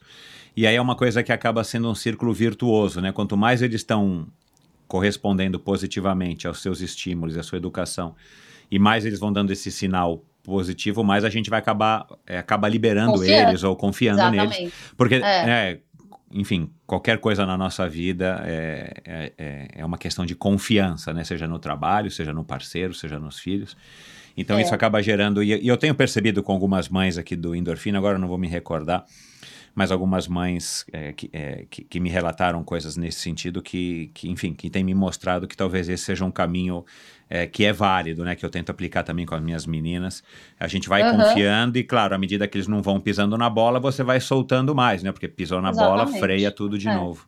Legal. Exatamente. é. Entendi. Agora, tem uma coisa também. Eu tive filho muito nova, com 20 e poucos anos. Eu e o Daniel, a gente já estava com, com. Com 29, eu já tinha três. Uau. Então, é, então era uma coisa que assim, é, a gente é nova, né? A gente é, não quer ficar sendo é, aquela, aqueles pais que, que, os, que foram para os meus pais, né? Uma coisa que não pode, não pode, não pode. Não, a gente quer é, deixar eles terem as experiências deles, para eles aprenderem sozinhos, saberem o que é melhor, né? Para não saberem discernir isso. Exato. É, é, tem que aprender vivendo, não tem como a gente passar toda a experiência, a vivência que a gente tem para eles e talvez isso Exatamente. abreviasse muitas coisas, mas também deixaria as coisas um pouco mais, mais sem graça para eles, né? Então, É, é, eu entendo o que você fala e, e, e, e também é um desafio para a gente, né? Porque É. né, a gente talvez também tenha esses conflitos, tipo, é, você não mais, porque os teus filhos já estão mais velhos, a minha mais velha também já, já, enfim, eu já digo que eu já criei, agora eu sou um amigo dela, enfim, tô aqui para ser amigo dela. Mas eu acho que a gente fica muito. é, a gente ficou na nossa época, quando eles eram jovens, tipo, a gente não queria que, que, que, eh, que eles nos vissem como nós víamos nossos pais, que são de outra Exato, é. geração, mas ao mesmo tempo a gente percebe que teve muitos amigos, e talvez vocês tenham aí também amigos aí de vocês, que, que não tiveram essa mesma felicidade que a gente teve, né, com filhos que de uma maneira ou de outra não, não corresponderam tão bem a esse tipo de relacionamento de ser um pouco mais liberal, tentar ser amigo, Exato. né? Que, enfim, mas isso é uma outra É. discussão. Ah, vamos voltar aqui para a bike. Vamos lá. É, e quando que você percebeu, à medida que você, né, aí começou a participar de competições, você não era competitiva e tal, você, você eh, chegou a ter mais resultados expressivos eh, que foram te mantendo motivada ou foi essa essa única prova e o resto foram outros resultados que não eram tão ou não foram vitórias, mas você ao mesmo tempo continuou ligada e curtindo essa história de ir para para as provas, né, que são grandes eventos, aglomerações de pessoas. Até é estranho a gente falar aglomeração num- numa época de É. hoje, mas assim, é, é congregação de pessoas que têm a mesma coisa que, que, que, que mesma paixão que você tem, onde você, claro, né, reforça teus relacionamentos, onde você curte as pessoas, onde você depois tem histórias para contar e tudo mais. Como é que foi essa fase, tipo, dessa passando esse deslumbre inicial de ter vencido e de falar, opa, legal, deixa eu treinar quadri. Como é que foram esses anos que se seguiram? Ah, eu percebia que realmente o treino é uma coisa ingrata, né? Porque se você não treina, não adianta. Você não anda. Você não anda, não adianta querer, né? Assim, você- até você pode andar um dia, dois, mas se você for fazer isso toda hora, assim, ah, treina, espora- uma vez até coloquei um negócio no Instagram que uma das coisas que mais é, importantes para você pedalar é você manter a constância, né? Você tem que estar sempre Fundamental. pedalando. É, se você para três semanas, aí volta a pedalar, aí treina excessivamente, assim, treina duas semanas, três semanas, tá, tá, tá, aí para de novo duas semanas. Não adianta, vai chegar uma hora que teu corpo vai falar assim, olha, não tá funcionando, isso aqui não rola, entendeu? Você começa a ficar com lesão e não sei o quê. Então, eu vi que eu, tinha que estar sempre ativa mesmo, não tem Aham. jeito Aham. né? É, Era uma coisa que era importante, né? Até eh, eu vi que a Adri, muitas vezes por mudanças de, da situação dela, ela, ela não estava conseguindo muito aluno, ela não conseguia, mudei de pessoas para me treinarem. Então já treinei com o Cadu, já treinei com o Hugo, mas assim, é, você tem que estar sempre treinando mesmo. E, e sempre foi super positivo quando eu estava treinando e tal. Não, foi uma coisa que é isso aí mesmo, tem que estar em cima da. É, é- é o que eu falo, hoje em dia eu não estou treinando com ninguém. Vou, vou até a Adri, espero que ouça esse podcast, porque eu vou mandar para ela e vou cobrar ela para ela me treinar para o Brasil Ride, eu e o Dani, porque assim. Só que mesmo assim eu vou para a ciclovia, faço o meu treino que eu sei, que eu, que eu já tenho a experiência de um dia tiro, entendeu? Aham. dentro do possível. E uma coisa que me desanimava muito nesses, nessas vezes era era era a, a talassemia, porque eu tenho talassemia. Ah, é verdade. E Aham. é, é uma coisa que assim Uma deficiência alto- crônica de ferro, né? é, de no não sangue. é ferro. Na É verdade a ferritina. minha célula a minha célula é pequena e disforme e uma de cada tamanho. Então a minha oxigenação Ah, tá. ah, é bem é bem le- lenta. Meu Aham. período de recuperação tem que ser maior, Maior. né? Aham. E, e uma e eu e eu quando eu era mais nova eu estava muito intoxicada com, com as comidas, né? Eu sempre comi de tudo, sem ter restrição e tal.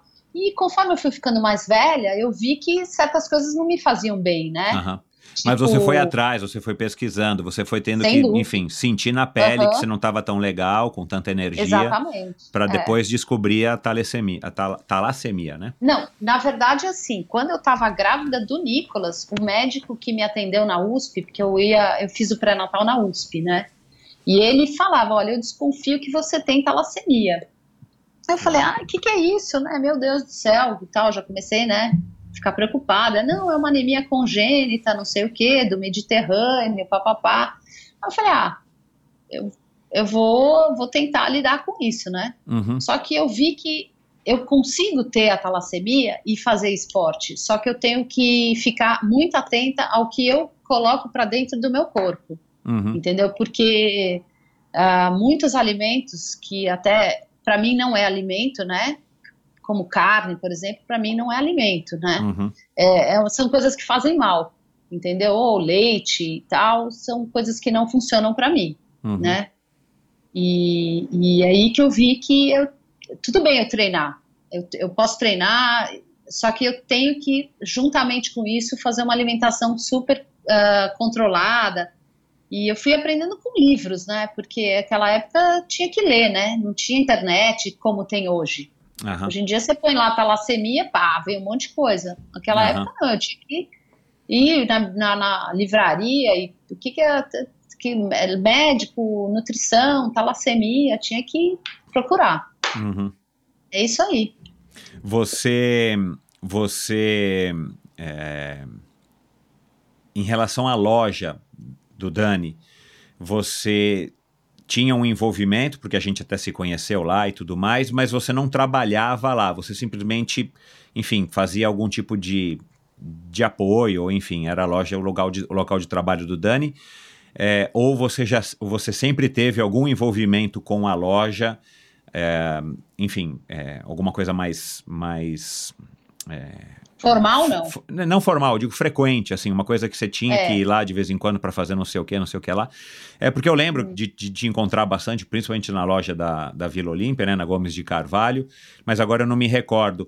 É, e por que, que eu estou perguntando isso? Para saber se a bicicleta também, além de, de, de ser o ganha-pão do teu marido, né, do, do, do pai Aham. dos teus filhos, você também tinha algum envolvimento que foi te aproximando cada vez mais da bicicleta, te conectando cada vez mais além da tua própria ligação e do fato do Dani ser o Dani. Não, mas no, no começo, não- na verdade, assim, a, na, quando ele estava na garagem, né, ainda na garagem, eu achava muito estranho porque o Dani cobrava cada cliente de um jeito, né? Você conhece o Dani, né? Então, eu chegava para ele, não, mas você regulou um freio ontem, você está regulando hoje, e você vai cobrar diferente? Porque assim, eu, hoje em dia eu entendo, né? Porque às vezes um freio dá pouco trabalho, outro freio dá muito Dá trabalho. muito trabalho, é. Exato. Então, de repente, você pode cobrar um preço diferente, né? Ah, aham. Porque é baseado em horas também, né? Exato. Mas aí eu peguei e fiz uma lista de preço para ele. Eu falei, não, vamos fazer, vamos dar uma, uma fazer uma lista de preço e peguei e datilografei uma lista de preço para ele. e foi nisso que o, o Marcelo e o, e o Dani se basearam para começar lá o, o negócio da Gomes de Carvalho, né? Na época, Aham, que, Pedal que era um- um- um- uma, loja oficial, né? um comércio, porque a garagem era portas Exatamente. fechadas. É. Aham. É. Só que nisso eu já estava com o Nicolas pequenininho, né? Aí eu trabalhei até numa feira duas rodas para Calói, porque eu era uma das poucas pessoas que entendia um pouco de bicicleta e podia trabalhar em stand, que eu trabalhei, até cheguei a trabalhar em feira, essas coisas, né? E eu trabalhei no stand da Specialized naquela época. É, que era É, a Calói imagina. que trazia, né? Exatamente, é. E, mas assim, com relação à loja mesmo, eu não trabalhava, mas Uhum. eu tava sempre, Dani, isso aqui, ó, tô achando Ah, que, tá. sabe? Aham. Eu sempre tava por trás das, das né, do que fala, conversava bastante com o Marcelo e tal também, o que, que achava legal, levava muito cliente pra loja, Uhum, gente que eu encontrava na rua, uhum, entendeu? uhum. É, conheci o Eric no Farol, o Eric Az, eu conheci Aham. no Farol, né? E incluí ele nos Night Bikers, né? Quer dizer, eu Legal, incluí, eu dei o cara. telefone da Renata. Mas no farol o quê? Fazendo o quê? Ele tá fazendo malabarismo, comendo fogo? O que que o Eric tava fazendo? Ele tava andando de bicicleta, voltando de algum lugar, e eu tava voltando do trabalho, né? Que legal. Eu, tra- eu trabalhava na. Acho que eu trabalhava em algum lugar em Pinheiros, eu trabalhava com fotografia, alguma coisa assim, ou, ou já estava trabalhando em shopping, não lembro. Mas, não, nem trabalhava em shopping ainda, eu trabalhava é, com foto mesmo. Aham. Enfim, e aí eu conheci, o- falei pro, olha, o Eric tinha acho que 16 anos, imagina. Moleque. Falei, Eric, é, seguinte, eu- a gente faz parte de um grupo noturno, não sei o quê. Ele até fez um post sobre isso esses dias, foi engraçado. Que ele conheceu uma garota no farol e que deu as dicas do Night Bike. Por acaso, essa garota sou eu, né? É. É engraçado isso. E quando que você percebeu, aí, né, os anos foram se passando e tal, a Pedal Power se tornando cada vez mais referência, crescendo, aí foi lá para Baluarte e tudo mais. Quando é que você percebeu que que porque, né, e você me disse isso e eu, e eu, e eu enfim, eu sei porque vivi, já conversei isso aqui várias vezes com algumas pessoas aqui no Endorfina. Cara, naquele comecinho, né, no meu comecinho, no comecinho da garagem, que foi quando eu conheci o Dani, quando eu te conheci e tal, cara, quase não haviam mulheres, né? É, é. Quase não havia mulheres pedalando, é, pelo menos que a gente visse, ou num lugar concentrado como era a USP antigamente, né?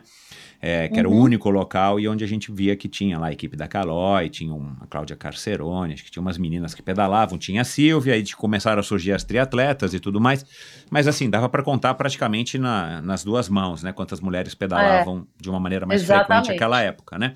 A Patê, a Patrícia Bertolucci, A que já passou Patê por aqui, a Cristina É. de Carvalho, enfim. É, É, e claro, meu, de, de lá pra cá, né? Talvez as meninas mais novas que estão nos ouvindo não, não tenham essa noção, mas, cara, mu- mudou muito, né? Felizmente au- aumentou a quantidade Graças é, infinitamente.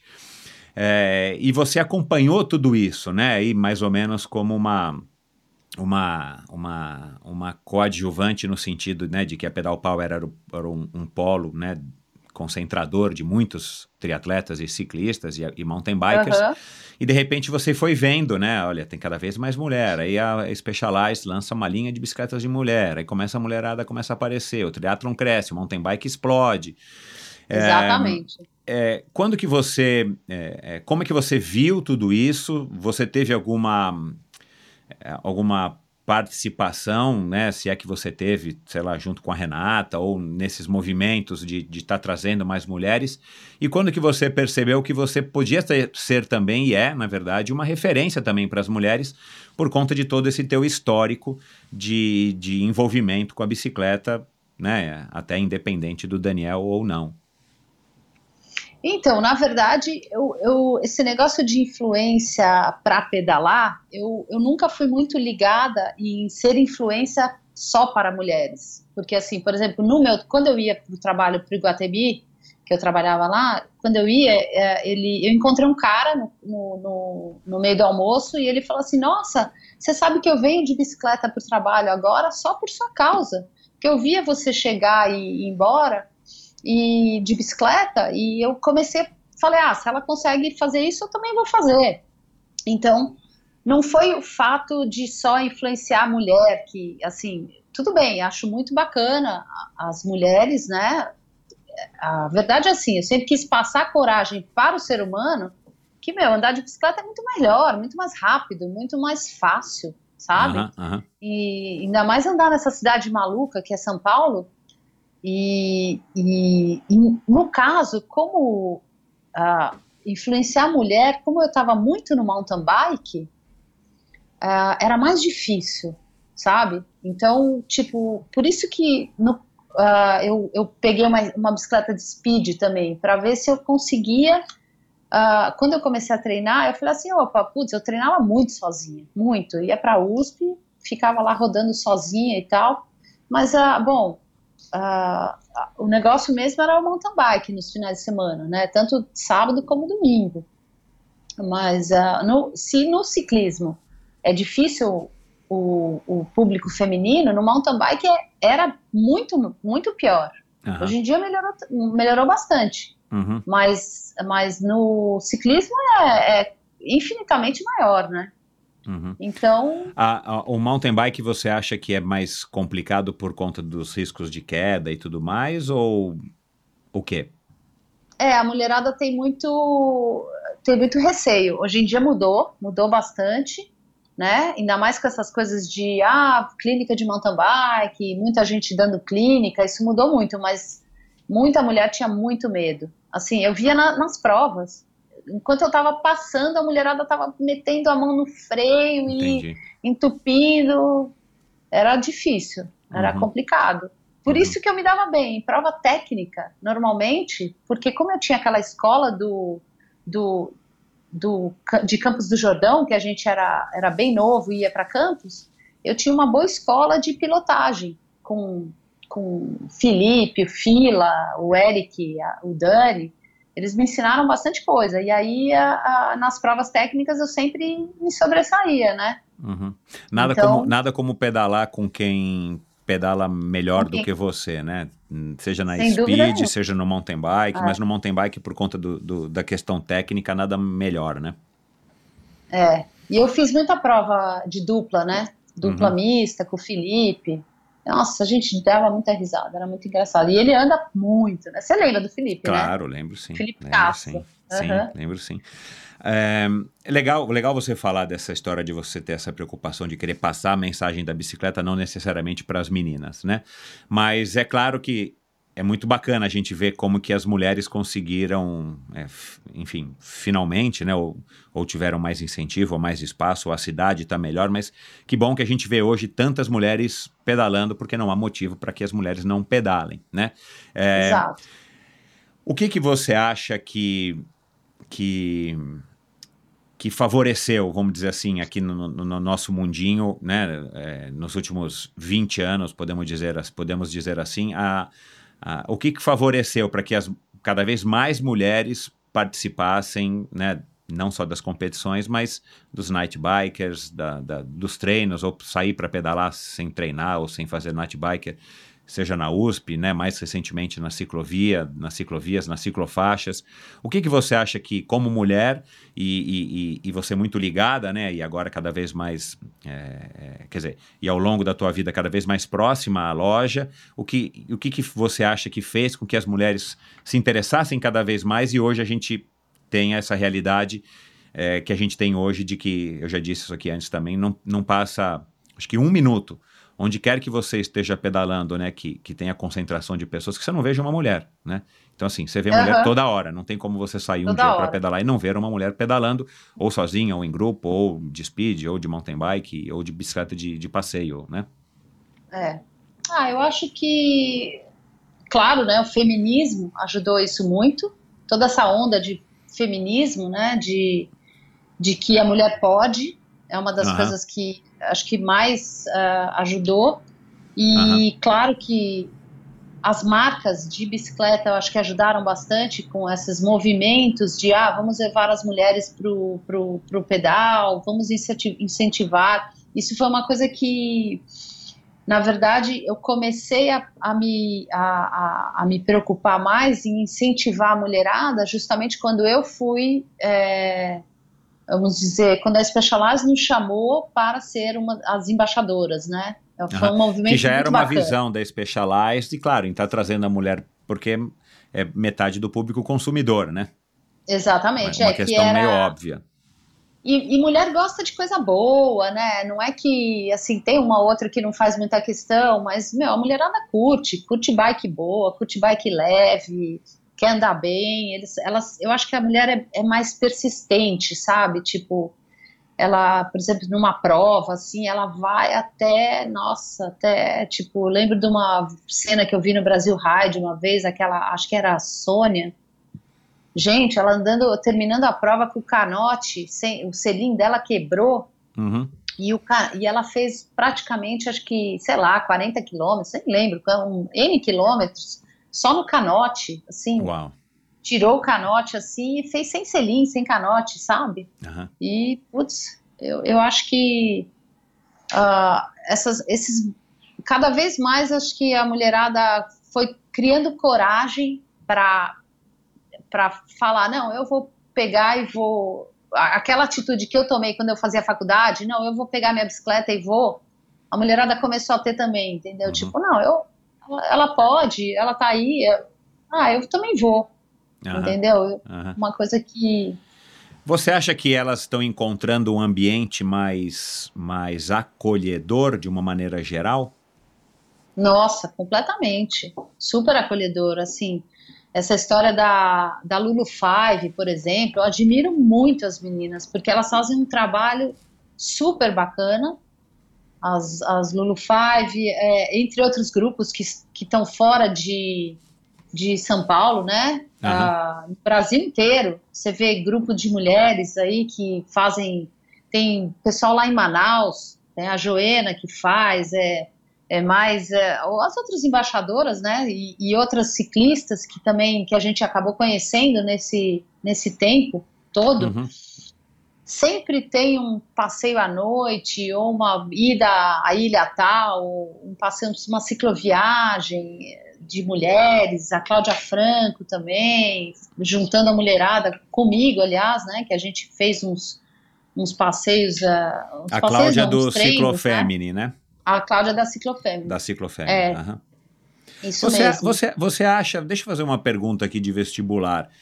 Você acha que para as mulheres é melhor elas, é, de uma maneira geral, né? Porque a gente, né, a gente está tentando aqui generalizar, mas a gente sabe que existem as especificidades. Mas de uma maneira geral, você acha que a, a Ciclofemini, a, a Lulu Five, a Gisele, inclusive Gasparotto já passou aqui pelo Endorfina, já falamos bastante desse assunto também. Você acha que para elas é, é para as mulheres, né? É melhor elas estarem, pelo menos num primeiro momento, num ambiente exclusivamente feminino? Ou não dá para a gente generalizar? Por, por que, que eu estou perguntando isso de novo? Porque é, esses grupos estão prosperando, né? E não é a primeira Aham. pessoa, né? Acho que a, a, a- Vicky de Sá também falou aí um, um pouquinho a respeito disso já algumas semanas atrás. Dessa, daquele grit, né? Girls. é, esqueci agora o que, que significa o grit. Grit. Girls.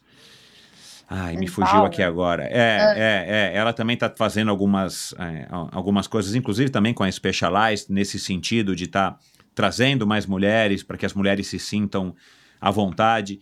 E, e quando as corridas de rua, né, para traçar aqui um paralelo, quando as corridas de rua aqui em São Paulo, principalmente, começaram, a- as empresas né, que organizam as corridas de rua começaram aqui em São Paulo a organizar provas exclusivamente femininas, parece que elas foram um sucesso, mas eu entendi, entendo, que com o passar do tempo, as mulheres acabaram achando também um pouco sem graça, porque eram eventos só de mulheres.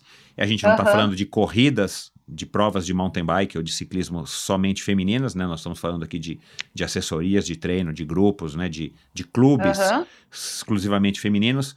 Mas você acha que para as mulheres, de uma maneira geral, elas são mais adeptas, iguais, igual a- a- ao pelotão, né? Da, da Pedal Power, o pelotão feminino, né? Que eu tive o, o, o privilégio de é, o- a De sorte, né, participar. de, de, de, de participar, mas de ver o dia que vocês estrearam lá na Pedal Power aos sábados, é, um Aham. pelotão só de mulheres. Você acha que para as mulheres é mais convidativo? As mulheres hoje procuram ainda isso no ciclismo? Ou você acha que isso não é uma regra? Tem mulheres que preferem se misturar com os homens, é, tem mulheres que preferem ir exclusivamente para um grupo, um pelote feminino e tal. É, eu queria que você falasse um pouco a respeito da tua opinião nesse sentido. Então, eu particularmente, eu, pref... eu, eu nunca tive problema com me misturar aos homens e, e- e- assim, a minha, a minha infância sempre foi, como eu te falei, no clube, então a gente sempre tinha, não tinha clube da Lulu no, no, no clube, era todo mundo misturado, né? E era menino brincando com menina, era, era, era tudo muito legal. Agora, ah, no ciclismo, o que eu vejo assim, eu vejo que tem muitas mulheres que ficam intimidadas com os, os homens. Existe isso sim. Só que ah, eu, eu não tenho problema nenhum e, e sempre fui aberta a fazer, por exemplo, eventos aqui na Pedal que não fosse exclusivo para as mulheres, que fosse ah, para as mulheres com a participação se os homens quisessem ir, assim, Aham, aberto para homens também. aham, Só que ah, tem realmente mulheres que preferem, que, que, que de repente é bom tirar férias, né, de homens às vezes.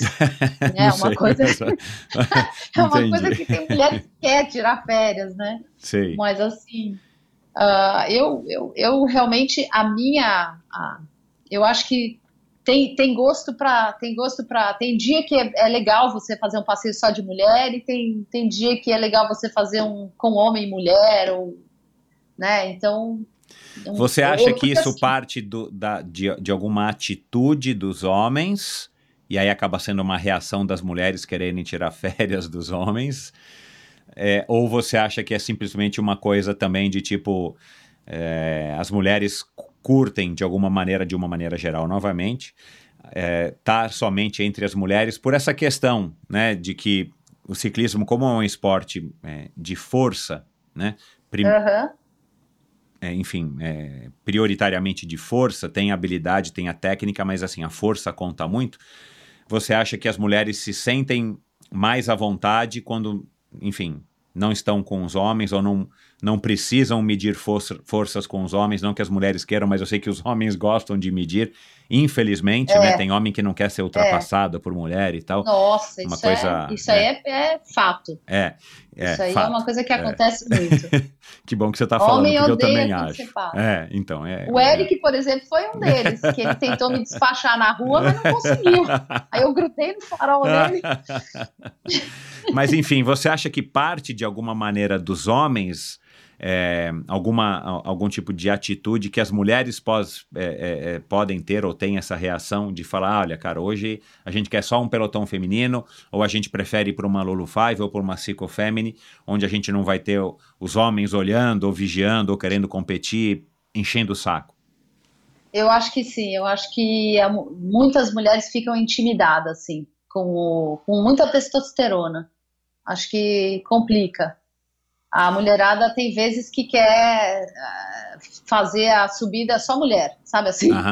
Não quer, não quer ficar competindo com os homens, querem competir entre elas. É uma coisa, é, é um pouco mais saudável às vezes. É claro que no, no, eu digo no profissional não é nada saudável, né? É, Quer dizer, eu digo é sempre uma super competição, mas ah, quando, por exemplo, a, a, a minha filha está dando clínica de mountain bike, né? Ela vai fazer um eventozinho, a gente vai para Monte Verde para fazer uma clínica de mountain bike e vai só mulher. É only girls can, né? Então, é, uma, é um rolê que é pra, pra mulher mesmo, pra não ter aquela coisa, não, deixa que eu te explico, do homem, deixa que eu faço. Tipo, outro É, dia eu tava é, na é isso que eu, é isso que eu queria saber, assim, o que que os homens, né, o que que nós É. poderíamos mudar na É. nossa atitude para que a gente evitasse, pelo menos na maioria das vezes, que as mulheres se sentissem, é, é, que, é, enfim, intimidadas. é, ou não, não bem-vindas ou desconfortáveis, né, talvez seja É. a palavra, na presença dos homens num grupo, num pelotão, num, num, num, num rolê, numa pedalada.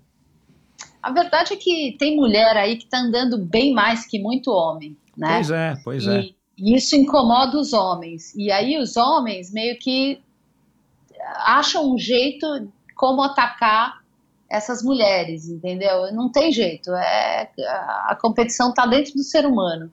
E, por exemplo, uma coisa que eu vou te falar que aconteceu essa semana. Eu estava na ciclovia, eu saí de casa, enchi meu pneu, como eu faço toda vez que eu vou pedalar.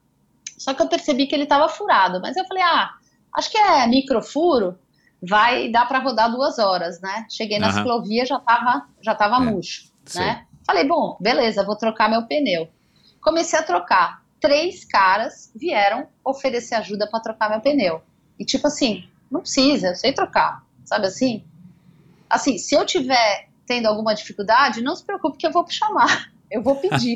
Mas, Mas, peraí, assim, peraí, não peraí. Não, peraí, que agora, peraí, que agora eu quero, eu quero entender um pouco aqui isso, É. porque eu já tive algumas conversas com a minha filha de 21 anos É. nesse sentido. Deixa eu só entender o que, que a, tua, a tua opinião, né, Carol? Você É. acha que os homens não deveriam ter parado, é isso? Não, parado não, porque eu tava parado. Eu tava, na verdade, estava esperando uma amiga Aham, para era um, era um encontro que a gente ia sair para pedalar. Eu tava naquele ponto de espera lá da ciclovia. Falei assim, bom, já que eu tô esperando, verifiquei que meu pneu tava furado, vou trocar o pneu agora, né? E comecei a trocar. Aí veio, nossa, você tá com o pneu furado, você quer ajuda? Só que eu já tava trocando. Ah, entendi. Entendeu? Entendi. Então, Mas tipo, você acha que eles não deveriam ter. Você acha que eles perguntaram porque eles imaginaram que você não soubesse trocar? aham, isso tá, em- tá E- dentro e- da e- cabeça do homem. Entendi. E, já- pode não ser não uma. sabe. Entendi. E pode não ser uma gentileza? Não, sem dúvida nenhuma. Você vê que a gentileza. Uma que- gentileza que você pode ter com um homem também, né? Não significa que você Né? Eu já Não, salvei eu muita já- gente na USP, na, na, na ciclovia, dando uma câmera porque o cara tava lá lascado, É. né?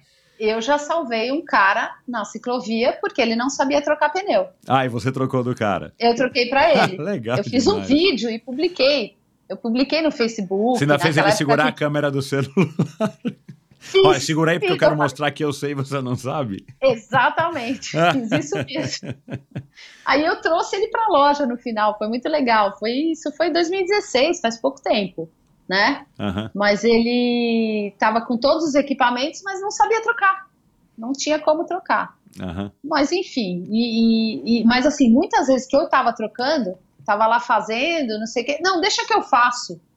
Eu falei, ah, pegou da minha mão e começou a fazer. O Dani mesmo já fez isso, porque tudo bem, ele é mais rápido que eu.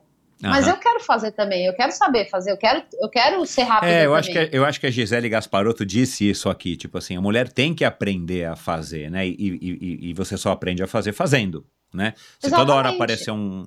Eu não lembro se ela falou dessa maneira, mas aqui eu tô, eu tô dizendo, se toda hora aparecer alguém para te ajudar, mesmo que seja É. uma mulher, você não vai ter como aprender, né? É Aquela história, né? Aham. Se você não fizer, você não vai ter, não vai praticar. É como mountain bike, né? Se você não praticar, você não ganha técnica. É a mesma Exato. coisa. Fura- É. Trocar o pneu é a mesma coisa. É, é, você precisa É. ter, ter trocado alguns para você saber como é que troca. Você se Exato. considera é, de- em- em- feminista em algum grau, em algum nível, ou, enfim, defensora do- do- do- dos direitos das mulheres e tal, ou não? Não, eu acho que eu não me considero feminista. Aham, Eu, eu prezo o respeito entre as pessoas. Isso é o que eu mais prezo. Né? Não ah, respeito tanto para homem como para mulher. Claro, é, Mas, exato. mas não pro meu, pro, pro meu gênero, com relação a isso, não, não, não tô nem aí. Uhum, Eu acho que tem que ter respeito à pessoa. é, é isso aí, tá certo. Também concordo com, com você e a gente tem que tentar cada vez mais tirar é, é, essa divisão que acaba também, né, essa É, segregação. porque assim, exatamente, é, é, é como o machismo, né? O feminismo, o machismo. É. Então eu acho que tem que ter o, tem que estar no meio, assim, tem que. É, tirar essa Uma linha coisa- divisória, né? Essa... Exatamente, segregação, exatamente. Mas o feminismo levou as boas, né? Porque o feminismo levou a gente a coisas boas, porque ah, trouxe muita. trouxe a a mulher para frente, né? Quer dizer, tem coisas que a gente deve às feministas, né? Uhum. que principalmente no trabalho, né, é, em várias coisas na vida, né? Uhum. A, a Laura, a Laura puxou mais ou menos você nesse, nesse sentido aí, nessa, nessa, nessa visão a respeito das mulheres. Ela também é super independente. Ela também tem mais ou menos, ela compactua dessa tua visão. Ou ela já é uma outra, uma outra geração, uma outra visão? Não, eu acho que ela, ela compactua de, de, em certas coisas com relação a isso. Ela não é, ela não é uma feminista. Eu acho que ela não é, né? Feminista, assim. Ela, acho que ela compactua dessa coisa de respeito, de que as pessoas têm que se respeitar, e, independente do, do, do- do- sendo um homem, mulher, ou Entendi. seja, entendeu? Não tem isso. Ô, Carol, é, a gente caminhando aqui para o final, eu toquei nesse assunto já e, e eu queria ouvir a tua opinião agora especificamente sobre isso. O crescimento, né, não só das mulheres pedalando, mas o crescimento da quantidade de pessoas pedalando, não somente, é, enfim, esportivamente, né, mas pedalando Sei. pela rua, pela, pela, pelas ruas, pela cidade, pela ciclofaixa, ciclofaixa de lazer, as bicicletas compartilhadas que agora deram uma uma caída, né, por conta da pandemia. Eu, eu não sei como é, que, como é que essa situação vai voltar, mas eu imagino que ela vai voltar é, tão forte quanto ela já esteve e tal. Você acha, você que se locomove de bicicleta, você que vive da bicicleta, a tua família que vive da bicicleta hoje por conta da pedal power e tudo mais, você acha que a gente está num caminho é, super legal já? Você acha que a gente poderia estar melhor?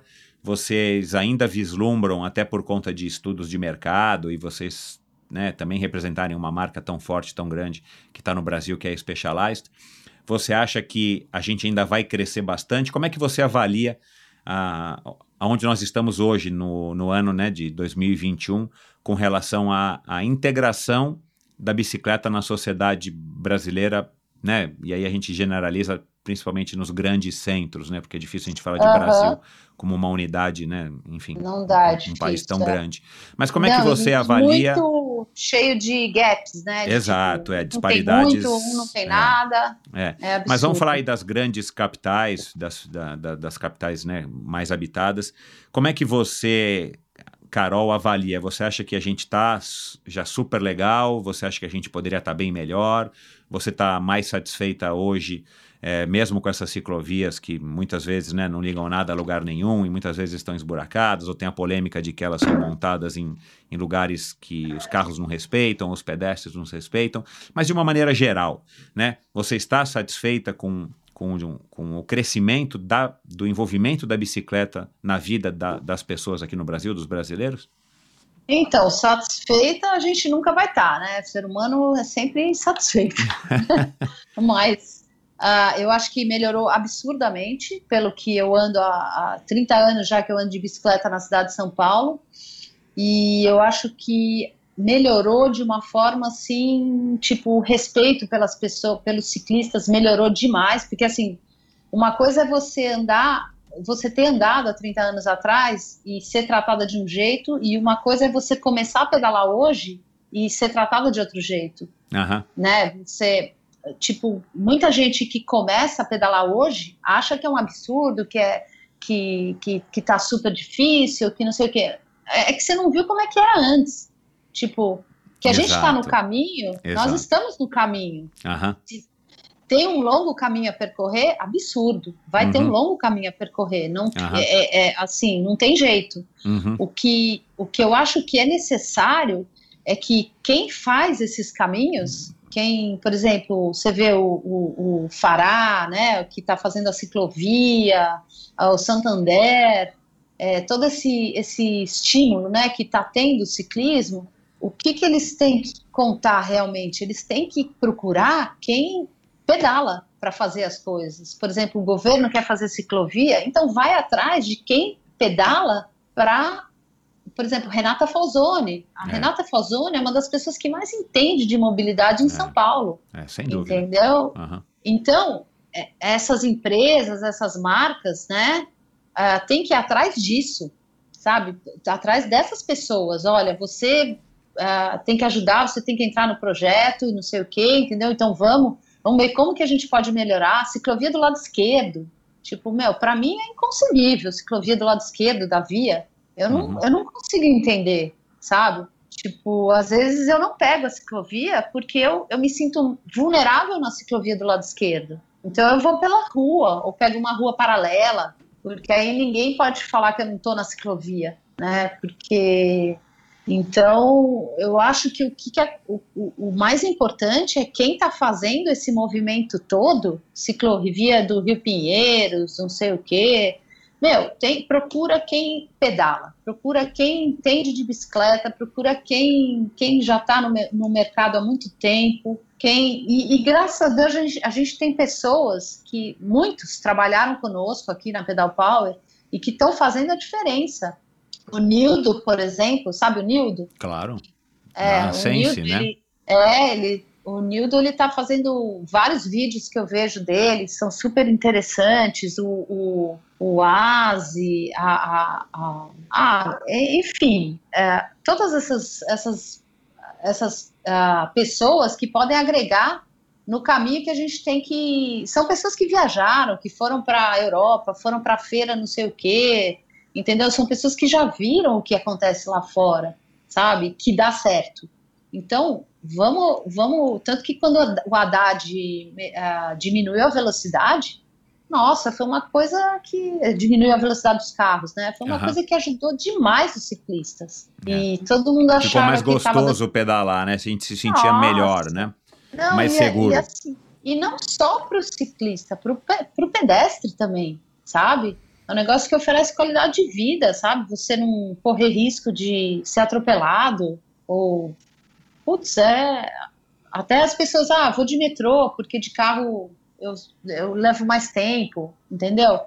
E, e é uma coisa que melhorou demais. Eu acho que a gente está no caminho, mas uma coisa que eu acho é que precisa dessa dessa, essas marcas que estão investindo e que estão querendo, e governo principalmente, meu, procura quem sabe, procura quem já está no meio, procura quem já tem experiência e quem pode agregar mais ainda. E não vai fazendo na loucura, só para ganhar voto, só para, sabe?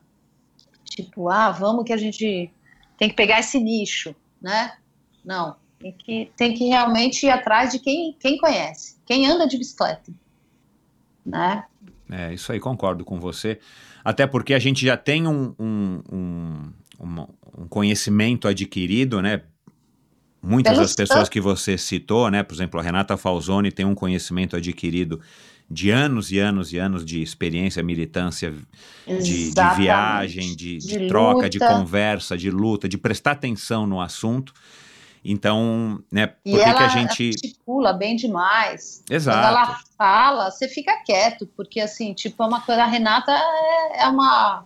É uma, é uma entendida, né? Uma sumidade é, no assunto. É, é eu concordo com você. Não, e, e, depois, do ponto de vista prático, não faz sentido desperdiçar e não aproveitar esse conhecimento já adquirido se, se ele já existe. Né? Então, uhum. é uma questão meio, meio lógica, né? É. Ô, Carol, o que, que você acha, né? A gente já falou um pouco no começo, mas eu queria agora é, que você tentasse aprofundar um pouco mais nessa questão. O que, que você acha que a bicicleta é, tem que ela atrai tanta gente legal, que ela, que ela proporciona na gente mesmo, né? Essa sensação de que, né, enfim, uma, uma sensação muito legal que a bicicleta nos proporciona. O que, que você acha que ela, que ela tem de especial que você já pode ter é, experimentado, vivido e, e descoberto é, depois aí de, de mais de 30 anos dessa ligação tão intensa com a bicicleta? Então, uma das coisas que eu mais prezo com a bicicleta, que eu, que eu fui atrás da bicicleta por causa disso, né, que é a liberdade, né, a liberdade de eu poder ir e vir, né, de, de ter o meu horário, de saber uh, saber que eu posso contar com a bike sempre que eu precisar, né? Por exemplo, não, não ficava dependendo de alguém para me levar e basicamente é a liberdade. E, e, a bicicleta te traz outras coisas, né? Além de saúde, não é só isso, né? Ela, por exemplo, uh, muitas das provas que eu fiz, quando eu chegava num topo assim da subida, eu falava, meu, não acredito que eu fiz isso, sabe? Tipo, eu nunca imaginei que eu pudesse chegar nessa montanha, sabe? Mesmo uma das viagens que a gente fez, que a gente foi, eu fiz com você e o Dani, que a gente foi para África, lembra? Claro. Ah, uma das vezes, ah, o médico chegou para mim e falou assim: Meu, teu negócio não é bicicleta, você é yoga e pilates. Eu falei: opa, como assim? Tipo, ando de bicicleta pra caramba, e como você veio falar isso, né? Aí eu desencanei desse médico e fui em outros médicos. Eu falei, não, não é possível. Mas, enfim, a, a bicicleta te, dá, te, traz poder, né? Ela fala assim, meu, você pode, você consegue, meu, vai, vai que você, vai que você consegue, você chega lá. E entre outras coisas, né? Amigos, é, putz, eu anotei até várias coisas aqui, né? Amigos, novas experiências, lugares. Pô, cada lugar que a gente viu lá na África do Sul, entendeu?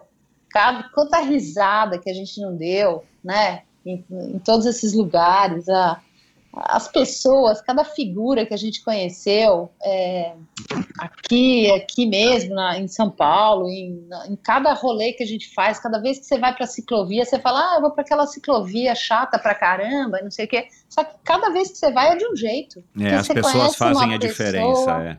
É. Exatamente.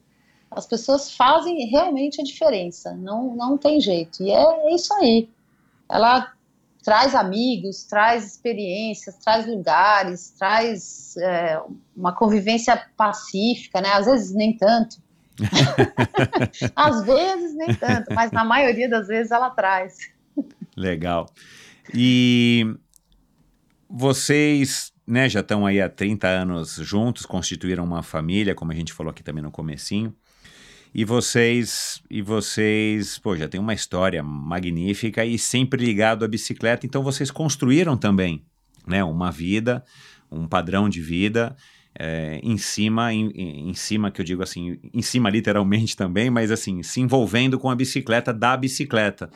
É, acaba sendo também um privilégio, né? Vocês serem uma família que vive da bicicleta, que se sustenta da bicicleta. Isso também não é uma Aham. coisa muito comum, né? Não, É, não é todo mundo que consegue, né? Embora a gente É. saiba que muita gente já tentou e tenta, não é todo mundo que consegue prosperar nesse estilo de vida. aham, Você também se considera uma privilegiada nesse sentido? completamente. Ah, me sinto privilegiada, sim, sem dúvida nenhuma. E, e a, a- eu nunca fui, eu não sou uma pessoa que liga muito para marca, de, eu digo roupa, super, tem que estar na fashion, sabe? Eu nunca fui isso. Meu Aham. negócio sempre foi Tua coleção de bolsas e sapatos é, é- tem uma quantidade moderada eu já, na peças. verdade, eu doei os meus sapatos altos, porque eu não consigo mais andar de sapato alto. Meu negócio é tênis mesmo. Não tem jeito. Eu tenho um ou outro para casamento que a gente guarda, aquele pretinho básico, né? Sim, sim.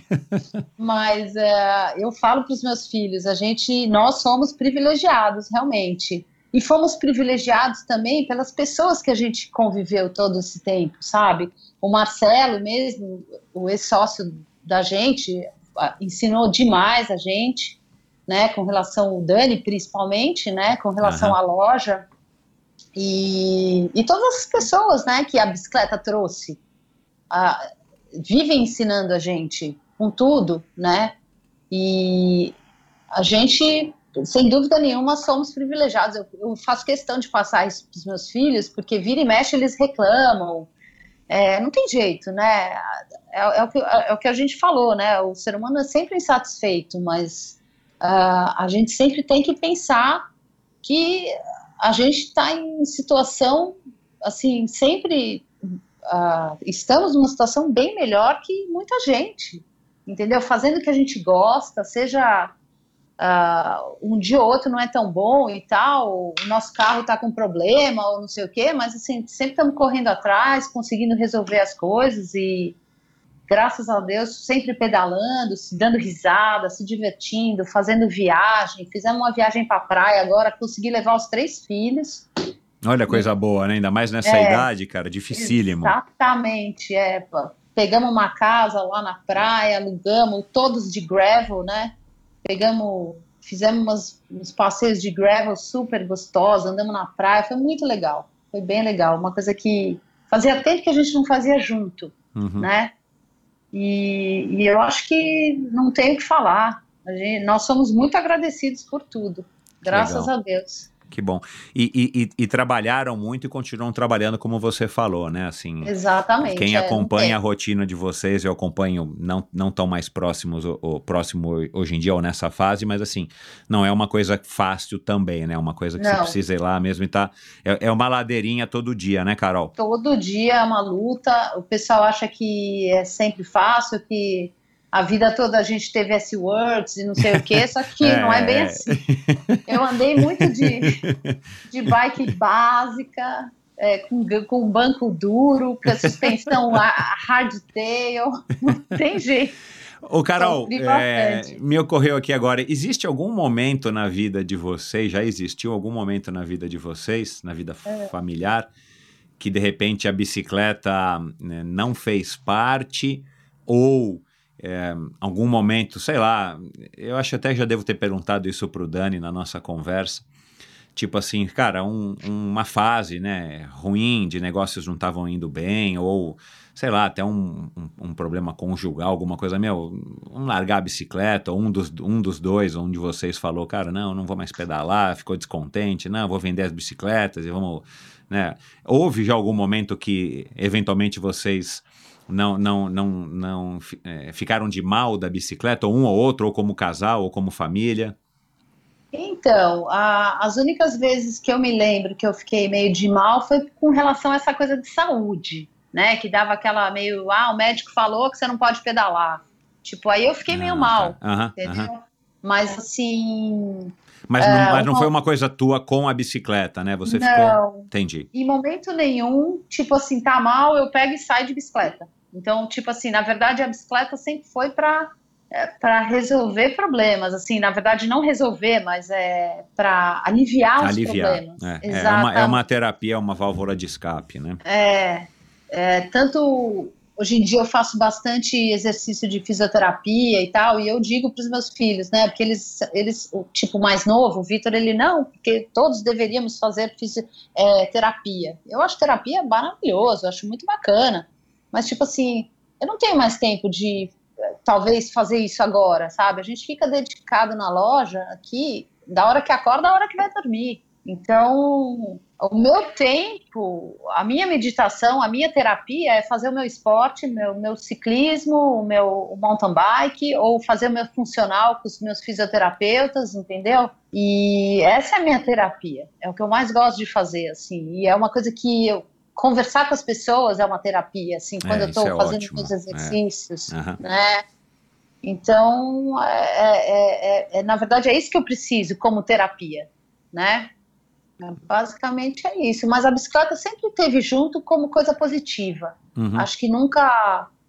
Vira e mexe, eu falava pro Dani, ah, vou parar de pedalar. Era mais para provocar ele. sempre.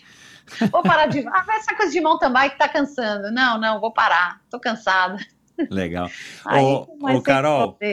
É, e e para terminar aqui, uma última, uma última curiosidade minha. É, dentro do mundo da bicicleta, quem que você admira, assim, né? Você tem algum, algum ídolo, alguma homem ou mulher, alguém que você se espelhe, é, que você fala, poxa, cara, essa pessoa aqui é uma referência para mim, eu, eu, enfim, ela tem as características XPTO que eu queria ter, ou que eu quero ter um dia, estou trabalhando para isso, assim.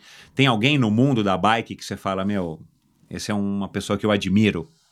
Ah, tem várias pessoas, né? Ahn, a Adri Nascimento é uma delas, assim, a tranquilidade que ela te passa quando ela, ela, ela vai te passar um treino, ou ela te. Ela, ela, você conversa com ela. Infelizmente, eu não tenho tido muito contato, porque a gente está muito focado aqui na loja, então eu não tenho muito contato no momento. Aham. Né? E a Adri é uma pessoa super ocupada, né? Ela Mas, ela, mas agora- ela deve treinar vocês para a Serra do Espinhaço, né? Em Eu- agosto. Sim, espero que sim, né, Dri? Ah, não, mas acredito que sim. E, mas assim, ela é uma das pessoas que eu admiro demais.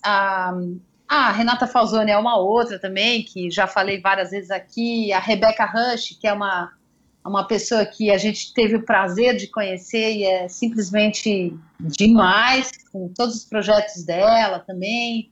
Ah, em termos de esporte, se você quer saber, eu admiro muito o Lance, o Lance Armstrong. Eu acho que é um cara que é admirável, apesar de tudo que, Exato, é. que ele fez, eu admiro demais, porque assim, do jeito que ele estava fazendo, os outros também estavam fazendo. É, é. Então, não Saiu, entrar saiu. nesse. É, não, mas É. assim, já que você falou, eu, eu já falei também algumas outras vezes aqui, assim, eu admiro também ele, não compactuo com o uso do doping e tal, mas a gente entendendo o cenário, né, que eu, eu já imaginava naquela época, eu já imaginava que tinha alguma coisa esquisita, mas, enfim, né, a gente curte a emoção do esporte, mas eu acho também que, que dentro daquele cenário, naquele universo, a gente tem que se transportar para aquilo, ele realmente é um cara que, que, que marcou época e que foi Exato. né, à frente do Não, seu e- tempo nesse sentido. E curiosamente, li ontem Ah. que o Phil Liggett, o locutor, a voz do ciclismo, né, que, que tá lançando um documentário que está indo na TV australiana, até estou tentando achar como é que eu faço para assistir esse documentário, quer dizer, está indo a- aos cinemas agora é, na, na Austrália, como é que a gente É. faz para assistir aqui no Brasil, se tem algum streaming que vai passar e tal. Ele assumiu, parece que ele nunca tinha falado abertamente, ele que foi amigo e é amigo do Lance, ele assumiu Aham. essa mesma postura, tipo, eu sou contra o doping, né? Da maneira como ele fez e os outros faziam também, não compactuo, mas Aham. dentro daquele cenário ele era o cara que se esforçou mais, que treinou mais e que talvez até tenha se dopado mais ou não, mas assim, ele é o cara que mereceria mais mesmo ter É. vencido as provas que ele venceu, sabendo que todos estavam ali também sujos nesse sentido, né? Então, é, o Lance também é um cara que, que enfim. E, e eu admiro ele como ser humano, porque por conta desse, dessa volta dele com os podcasts, ele organizando algumas provas, né, que agora pararam por conta da pandemia e tal, Aham. você percebe que ele é um cara mesmo casca dura, mas ele tá tentando, né? Ele tá tentando se É. redimir, é muita terapia, ele assume isso, então É, eu, eu admiro ele como ser humano também nesse aspecto. Ele é um homem que errou e que tá tentando se redimir e pagar os seus pecados aqui na Terra, né? não, e como atleta, ele era muito focado, Muito, sabe? Era um, era um cara Ele que. fez assim, escola, né? É, e assim, eu sigo o Lance, assim, eu sempre segui o Lance desde que ele era menino, né? De que ele começou, né, com 20 e pouquinhos, né? Ou até menos, É, né? ele foi triatleta e acho que com 19 ou 20 acho que Exatamente. ele migrou pro É, triatlo, alguma coisa, mesmo. pro ciclismo. aham. É, e eu já seguia ele, já falava, olha, esse, nossa, esse cara é, esse cara vai dar trabalho, não sei o que, falava pro Dani, né? Uhum. Tanto que quando ele parou de correr, eu parei de assistir o tour. Eu, eu desencanei que É, nem né, Ayrton foi um período meio sem graça, é, foi um período É. meio sem graça, porque era altas emoções, é, porque também tinham competidores bons junto com ele, né? Exatamente. E de repente a coisa degringolou também por causa do doping, né? As pessoas foram É. parando, sendo banidas e tal, e de repente houve aquela entre-safra, é, concordo. Mais É. alguém que você queira citar antes da gente encerrar? Ah, tem todas as minhas amigas, né? Que eu realmente eu, eu admiro ah, muitas amigas minhas que, que conseguem pedalar com seus trabalhos, com seus filhos, entendeu? E, e são CEO de companhia ou, ou, ou putz, fazem muitas, assim, nem adianta eu citar uma porque a outra vai ficar com ciúme. Então é melhor não falar nenhuma. Mas assim, é, mas basicamente é isso. É, e e, ah, é isso aí. Tem bastante gente aí que, que tá no, no, assim, essas meninas todas que a gente vê pedalando por aí. Né? Legal. É, é, A eu- gente- eu- A gente está com uma moça que está meio que liderando né, a- as- o pelotão feminino, que é a Ali Rabelo. Uhum. E ali ela largou toda a profissão dela, que ela tinha como design de interiores, só para se dedicar ao ciclismo. E, e ela é nova e tal, né? Quer dizer, nova perante a, a- a nós, né? Aham. Mas é, e ela assim, ela foi corajosa de, por exemplo, ah, não, agora eu quero focar na bicicleta, eu quero fazer disso a minha vida, né? Que é muito legal, como a Cláudia também fez isso, a Cláudia Franco, que é outra pessoa que eu A admiro. Gisele, né? A Gisele, Gasparotto. Exatamente. É, ganhar dinheiro com o ciclismo, transformar o, o ciclismo numa, num lifestyle, né? É. É muito legal isso. E, e que é uma coisa que a gente lá atrás, né, quando a gente tinha 20 e poucos anos, era praticamente inimaginável, era sonho. A gente achava que dava para fazer isso lá fora, né, em outros países. Exato. Mas aqui É. no Brasil a gente nunca imaginava que um dia a gente chegaria onde está. E eu também concordo com você, a gente está longe da onde a gente até poderia estar, né, se É. fosse um país um pouco mais estruturado. Mas, cara, a gente evoluiu muito. O fato, o fato da gente, gente sair todo evoluiu demais. domingo, né, e ter não sei quantos quilômetros de come, Ciclofaixa. Cara, é uma É. coisa que a gente não, não poderia imaginar, né, cara? Isso é- Exatamente, É, é um avanço muito legal, né? Não, e, e todos esses movimentos no Brasil que você vê de construção de pistas, de bike parks Exato. e de é, o Edu Arruda com o Caio, né? Uhum. fazendo essas pistas de, de, de pump track, o Luiz Lancelotti, o Cadeira, o Cadeira é outro cara que é um ídolo meu também, super amigo, já fiz aula com ele. É, nossa, tem tanta gente aí bacana fazendo coisa, e é- são nessas pessoas que a gente tem que se inspirar, É. né? é. E, e, e você citou aí, né, a, a, a Renata, e agora você citou o, o Cadeira. É, coincidentemente também eu fiz um post do Cadeira hoje, que já passou pelo Endorfina. É, são pessoas que têm uma vivência com, com, com, Com a bike. com a bike, mas não só, né? A gente já falou aqui da Renata, mesmo o Cadeira, não só pedalando, mas o Cadeira passou por diversas modalidades, né? Do BMX, depois foi para moto, é, e agora ele tá nas e-bikes, é um cara que tem uma escola de pilotagem, quer dizer, são pessoas. A gente já tem hoje no Brasil. É, algumas pessoas que têm a cultura biker, né? Enfim, não sei Exato, como é. que é. a gente denomina isso, mas são pessoas que, é, cada um à sua maneira, ou cada um dentro de, de algum nicho, ou de vários nichos, cada um, tem já essa cultura. E você fala dessa moça nova, desculpa, esqueci o nome que você disse que, que largou Ali tudo. Rabelo. Ali, Ali. Rabeiro, É, É, está é. começando agora no- nesse Olá. mundo do bike. né? E a Gisele, que já contou isso aqui. É legal a gente, a gente ver que essas pessoas só estão aqui, ou estão aqui hoje, muito graças ao trabalho que né, você, o Dani, outras pessoas ligadas aí ao mundo da bike, é, mas a Renata, o Cadeira, que, que, que, construíram, que abriram esse caminho. Né? Isso é uma coisa Exatamente, legal porque é. a gente só consegue é, é, imaginar como é que vai ser daqui a 20 anos ou daqui a 30 É. anos, que aí sim É. já vai ter uma cultura muito maior, muito mais intensa, muito mais extensa, e quem sabe surjam cada vez mais pessoas com iniciativas e enfim, é, e, que, e, que, e que enxerguem a possibilidade e prosperem é, viver da bicicleta, né? Por que não? Exatamente. Né? É, É. Pode ser também um ganha-pão em diversas frentes, com escola de pilotagem, escola de É. ciclismo, com clubes, com bicicletarias, bike shops, enfim, né? Donos de pista É. e por aí vai. Que legal. É, o que está faltando para você e o Dani estarem é, prontos para participar do Brasil Ride? O que, que você está esperando que a, que, a, que a Adri traga para vocês? É condicionamento físico? Porque eu imagino que habilidade para vocês está ok, né? Entrosamento mais ainda. Não, então, na verdade, uma coisa básica que estava faltando para mim era uma mountain bike. Porque, Ah, tá. porque o que Olha lá, casa de ferreiro, espeta de pau, olha lá. Não, o que aconteceu é o seguinte: ah, eu, em fevereiro, antes da pandemia, eu vendi minha mountain bike já querendo comprar a mais nova, Ah, tá. Isso no ano 2020, né? 2020. É. O que, que aconteceu? Eu vendi minha bike contando que ia chegar uma no mês seguinte. Ah, tá. Só que aí, por causa dessa pandemia, essa loucura, alguns tamanhos de bike foram, res- Ah. foram restringidos, né? Não, não chegaram com tanta facilidade. É porque o mercado, enfim, né? A demanda foi enorme. difícil. É. Foi enorme, exato. E é claro que a gente sempre dando preferência para o cliente, né? E, e a gente pega depois, pega depois, pega depois. Enfim, eu acabei ficando sem bicicleta por praticamente um ano. Finalmente, eu peguei uma bicicleta agora, estou de mountain bike, então ah, agora eu estou maquinada, sem ser elétrica, porque também queria uma elétrica. pra treino. É, Mas calma, chega. vai- É. Calma. Daqui a pouco eu pego. Mas enfim, é, a, a, a bike e agora eu tenho que ver com a Dri para ela me passar os treinos direitinho. A, a- mais uma pessoa que está me ajudando também é a Fernanda Lima, a doutora Fernanda Lima, do, Ah, excelente. Já Exato. teve aqui também, caramba, é, do meu. É, Instituto PUV. é. Ela vai me ajudar com todo esse controle da talassemia, e que é super importante, porque como são cinco dias de prova, né?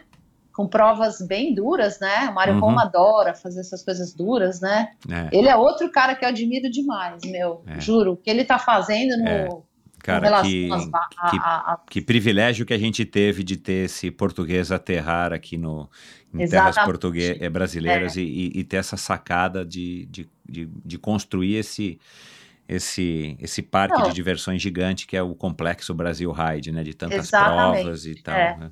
E você vê que ele faz o que ele gosta, né? Isso é uma Exato, coisa é. muito legal. É, É muito é. bacana isso. E, e- e- e você vê isso em várias frentes do ciclismo, sabe? Quem quem está se dando bem hoje é porque está fazendo o que gosta. É, exemplo, são pessoas que curtem mesmo e são autênticas e não são pessoas que estão lá oportunamente para ver se faz dinheiro, né? É, não É. quer fazer do negócio só para ganhar dinheiro, É, que é, é. Uma das, um dos fundamentos da Specialized, né? Aham. O, o Mike Sinner começou a, a empresa para fazer da bike uma coisa que ele gostasse mesmo, né? Que é, uma, é muito bacana isso. Uhum.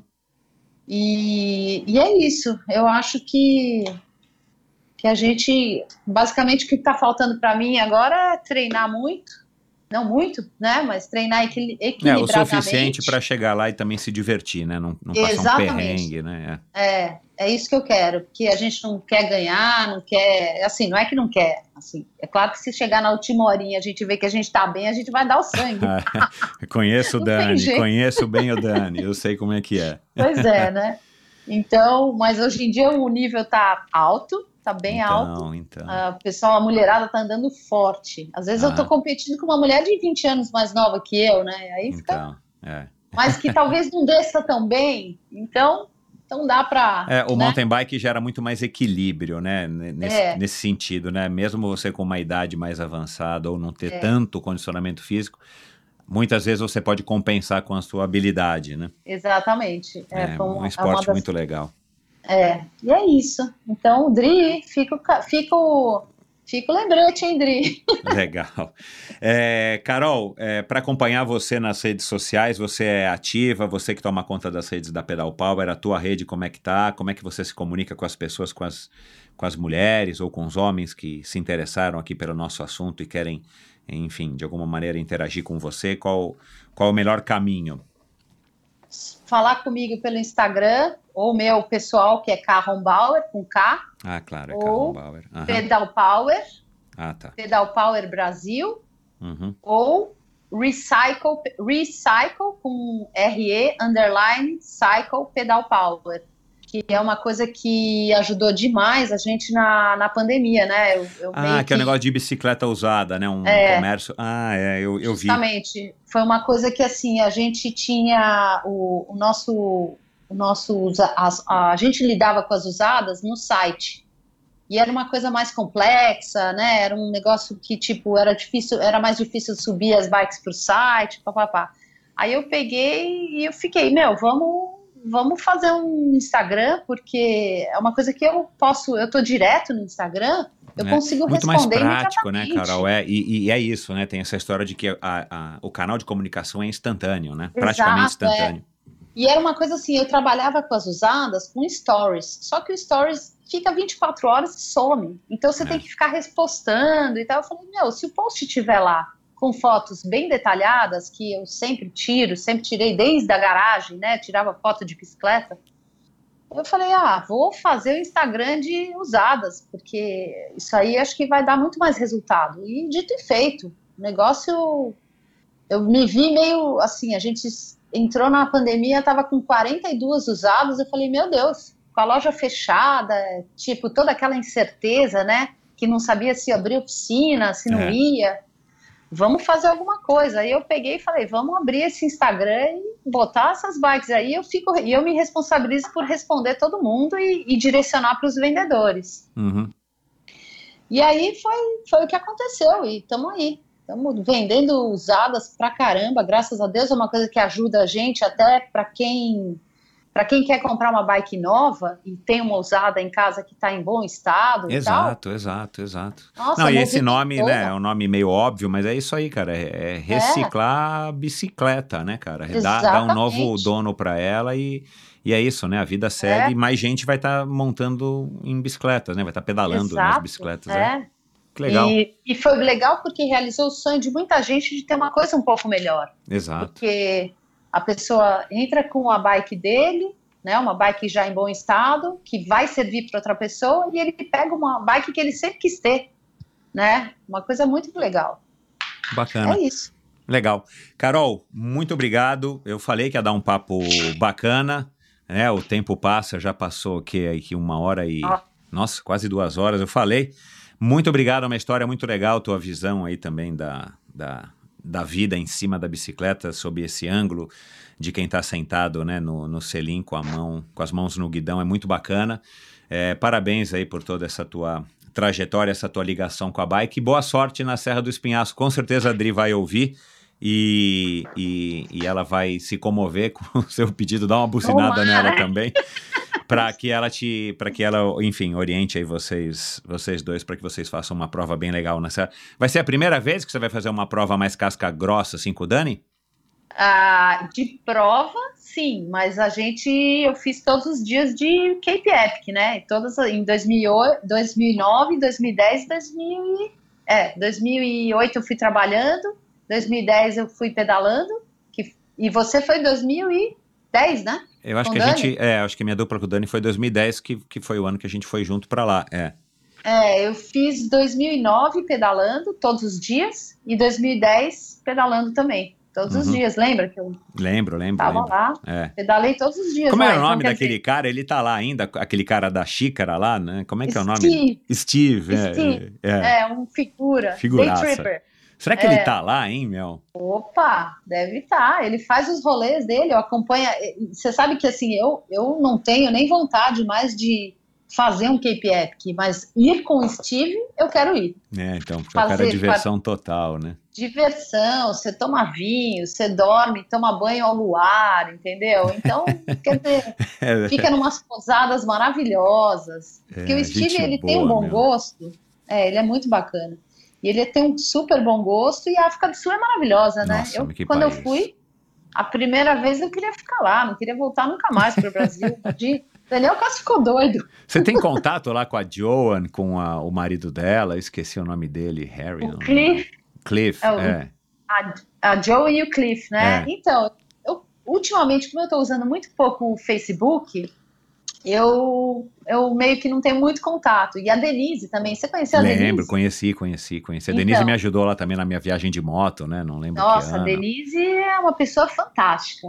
Denise era demais. E Uhum. Mas você eu- tem contato com eles? A Denise Não, e o, o Mas eu Johnny? acredito que se, se eu mandar uma, Ah, um tá. oi e tal, não vai ter problema nenhum. Eu vou reativar a amizade, porque eles foram muito bacanas conosco, né? Exato, Você muito. tava junto, né? É, muito, muito. Bom, legal, Carol. Mais uma vez, obrigado. Boa sorte aí. Obrigado por essa conversa. E, e a gente se encontra lá na, na Pedal Power. Tá, e eu queria te agradecer ainda mais pelo Dia das Mulheres, né, Michel? Que essa conversa é super importante, perto do Dia das Mulheres, né? Então, Muito pois legal. é. É, Que eu não muitas chego a fazer um mulheres- especial com as mulheres, mas assim, eu tenho recebido bastante mulheres e quero dar espaço para as mulheres, por que não? Aham. Mas aquilo que eu te falei no começo da nossa conversa, assim, eu gosto de conversar com as pessoas e gosto de conversar com as mulheres também, porque Aham. eu acho que, enfim, né, eu, eu admiro e respeito muito vocês e, e como eu te disse, assim, a, a- tua história é uma história que eu acho muito legal, admiro muito a tua, a tua trajetória como mulher, como mãe, como, como o, o pilar aí da família dos Aliperte Rombauer, então, é, cada vez mais dá espaço para as mulheres sim, por que não? É, é isso aí. E você é cercado de mulher, né? Graças a Deus, meu. É, só não tenho mais aqui porque não, não, não vai dar, mas por mim eu É. teria aqui um. um com Um todo harém. respeito, um areia aqui, com, com todo respeito, assim, eu, eu brinco com a minha mulher, assim, o, o meu sonho de consumo é tipo ir no macro para comprar caixa de absorvente, sabe? Deus Mas eu vou ficar só, eu vou ficar só nas duas filhas e, e já tá de bom tamanho aqui, tô super satisfeito. Felizmente eu tive essa sorte. É, eu, graças a Deus, lá em casa, a gente, eu e a Laura, a gente consegue equilibrar. Três homens e duas mulheres, super power lá em casa. É, então, que legal. Isso aí, que bom. É, e é isso, Carol. Muito obrigado. Manda lembranças Tá. aí pro Dani, pros, pro, pro- ia falar pras crianças, né? Mas não são mais É. crianças, pros seus filhos. E é isso. Um abração pra Tá bom. você. Obrigado, viu? Beijo, Michel. Tchau, até. Tchau. E é isso, pessoal. Obrigado pela audiência. Espero que vocês tenham curtido essa conversa com a Carol.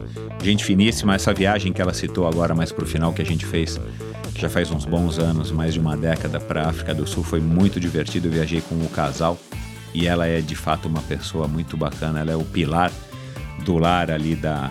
Não dos Aliperte, porque ela não, não carrega o sobrenome do Dani, porque não casaram, né? Ela falou aqui, mas é ela quem carrega ali o, o alicerce da família e é uma, uma matriarca muito bacana, muito interessante. Espero que vocês tenham curtido. Entre em contato com ela para dizer que vocês ouviram, para tirar dúvidas, perguntar, elogiar, criticar, não sei.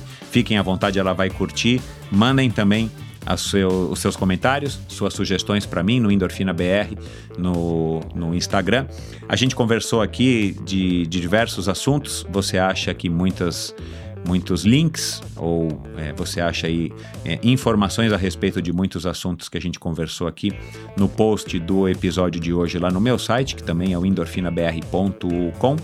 A gente conversou aqui de diversas pessoas que já passaram pelo Endorfina. Se você é novo aqui ou se você não acompanhou o Endorfina desde o começo ou se você ainda não ouviu é, esses episódios, eu vou lembrar aqui a doutora Fernanda Lima, o claro Daniel Aliperti, a- o Fernando Nabuco, como eu já falei, Renata Falzoni, Adriana Nascimento, Hugo Prado, não sabia que a Carol tinha treinado com o Hugo. Aliás, o Hugo em breve vai estar aqui numa segunda participação. A Patrícia Bertolucci, a Patê, a Gisele Gasparotto, Cadeira, Mário Roma, enfim. é, já passou muita gente por aqui, muita gente legal, do calibre dessas pessoas que eu citei aqui agora e também do calibre da, da Carol, por que não? Então, muito obrigado pela audiência. Assine a newsletter semanal. Toda sexta-feira eu envio um pequeno e-mail, um e-mail curto para você que se chama Sua Dose Extra de Inspiração, justamente para que no final de semana você possa parar, dar uma lidinha ali e é, se inspirar, porque não também, se inspirar ou assistir algum documentário, ou se você está procurando algum assunto ou algum podcast para ouvir, dá uma olhadinha nesse, nesse e-mail que eu mando toda sexta-feira, assine lá no meu, no meu, é, no meu site, é, arroba, perdão, Tô confuso aqui, pessoal, desculpa. No meu site endorfinabr.com, vai lá na primeira página, se arrasta um pouquinho para baixo, tem lá assine a newsletter, coloca seu nome, coloca o seu e-mail e a partir já da próxima sexta-feira, do próximo e-mail, da próxima newsletter, você já está incluído na lista e você vai receber esse, essa dose extra de inspiração. Muito obrigado pela audiência mais uma vez. Conto com vocês aqui na semana que vem, no próximo episódio de Endorfina, com mais uma conversa interessantíssima, mais uma conversa legal com pessoas que têm a endorfina na sua vida, que, tem, é, que são viciados em endorfina. Muito obrigado, até lá, um grande abraço. Tchau. E eu quero então agradecer aos patrocinadores que viabilizaram o episódio de hoje, a começar pela Bovem Energia. Arroba Bovem Energia é o perfil deles no Instagram se você quer conhecer mais a respeito dessa comercializadora, gestora e geradora de energia. Assim como para os meus convidados, para a Bovem, energia é um assunto muito sério. É uma empresa sólida e confiável, com profissionais experientes e treinados para lhe oferecer agilidade no atendimento, robustez e competência na condução dos negócios. Saiba mais em bovem.com.br. De energia, a Bovem entende. Esse episódio também foi um oferecimento da Stratus Endurance Fluids, um intratreino de carboidratos e eletrólitos 100% limpo e plant-based. Quando o pessoal da Stratus começou a desenvolver um suplemento intratreino, a intenção era criar um produto que entregasse tudo o que um atleta precisa para manter seus níveis de glicogênio muscular e hidratação da forma mais natural possível, sem depender de mais nada. Seja você um atleta de endurance ou de esportes intervalados intensos, a meta era chegar a um produto completo com múltiplos carboidratos para fornecer energia e todos os eletrólitos necessários para repor os minerais perdidos através da transpiração. A Stratos então levou a nutrição esportiva para o próximo nível. Glicose e frutose na proporção ideal para maximizar sua absorção sem gerar o desconforto gastrointestinal que incomoda tanta gente. Com 79 gramas de carboidrato por porção, o Stratos tem a capacidade de levar energia para os músculos de forma contínua preservando as importantes reservas de glicogênio para que elas estejam disponíveis quando você realmente precisa manter a sua performance e superar limites. Do outro lado, o sódio. Sem ele, a glicose não é absorvida de forma eficaz, gerando desconforto ou sobrecarga no sistema digestivo. Potássio, magnésio e cálcio nas medidas certas e tão necessários para evitar câimbras e repor os minerais perdidos. Como se não bastasse, ele ainda é vegano, não possui glúten, corantes ou aromas artificiais. Não possui organismos geneticamente modificados, não tem lactose e ainda é feito com fruta de verdade, no caso, né, limão, para o sabor limão, ou ainda a versão sem sabor, se você é um daqueles que preferem um suplemento ainda mais leve e neutro. Stratos ajuda você a ir mais longe, mais rápido e a recuperar-se mais depressa. Saiba mais sobre a Stratos e compre agora mesmo no site o extratos.life, é, xtratos.life é o site deles, xtratos.life. No Insta e no Facebook, siga stratos.endurance, mesma coisa, xtratos tos.endurance é o nome deles, o perfil deles, tanto no Instagram quanto no Facebook. Siga, vá lá agora e confira aí as novidades dessa empresa que é super bacana e que está surgindo lá no Rio Grande do Sul. E por fim, quero agradecer a Supacas. Supacas, que é a marca de acessórios, a marca californiana de acessórios de ciclismo de alta performance, patrocinadora da equipe profissional de ciclismo Bora Hansgrohe, que produz fitas de guidão, luvas, meias, suportes de caramanhola, selins e uma grande variedade de acessórios muito legais, funcionais e de alto desempenho. Encontre os produtos da Supacas aqui no Brasil e nas melhores lojas do ramo e no site ultracicle.com.br e siga o perfil oficial da Supacas no Brasil, Ultracicle, cicle com i, Ultracicle, tudo junto no Instagram. E você que é ouvinte do Endorfina tem frete gratuito para compras a partir de 100 reais e exclusivamente para você que é ouvinte. Atenção, hein? É só para você. Utilize a palavra endorfina no campo de cupom de desconto antes de finalizar a sua compra no site ultracicle.com.br e automaticamente você receberá os produtos aí na porta da tua casa com toda a conveniência, desde que você more no Brasil, é claro. Vai lá, Ultracicle no Instagram é o perfil oficial da Supacas aqui no Brasil. Esse e todos os episódios do Endorfina são editados pela produtora Pulsante. Obrigado por ouvir esse episódio do Endorfina. Acesse o endorfinabr.com Vá no post do episódio de hoje para conhecer um pouco mais sobre o meu convidado e alguns assuntos abordados em nossa conversa. Lá você ainda encontra todos os episódios do Endorfina. Siga o Endorfina BR no Instagram e confira imagens inéditas e inusitadas dos meus convidados. Participe enviando comentários e sugestões. Se você curtiu, colabore assinando Endorfina no seu agregador de podcasts preferido e compartilhando com seus amigos.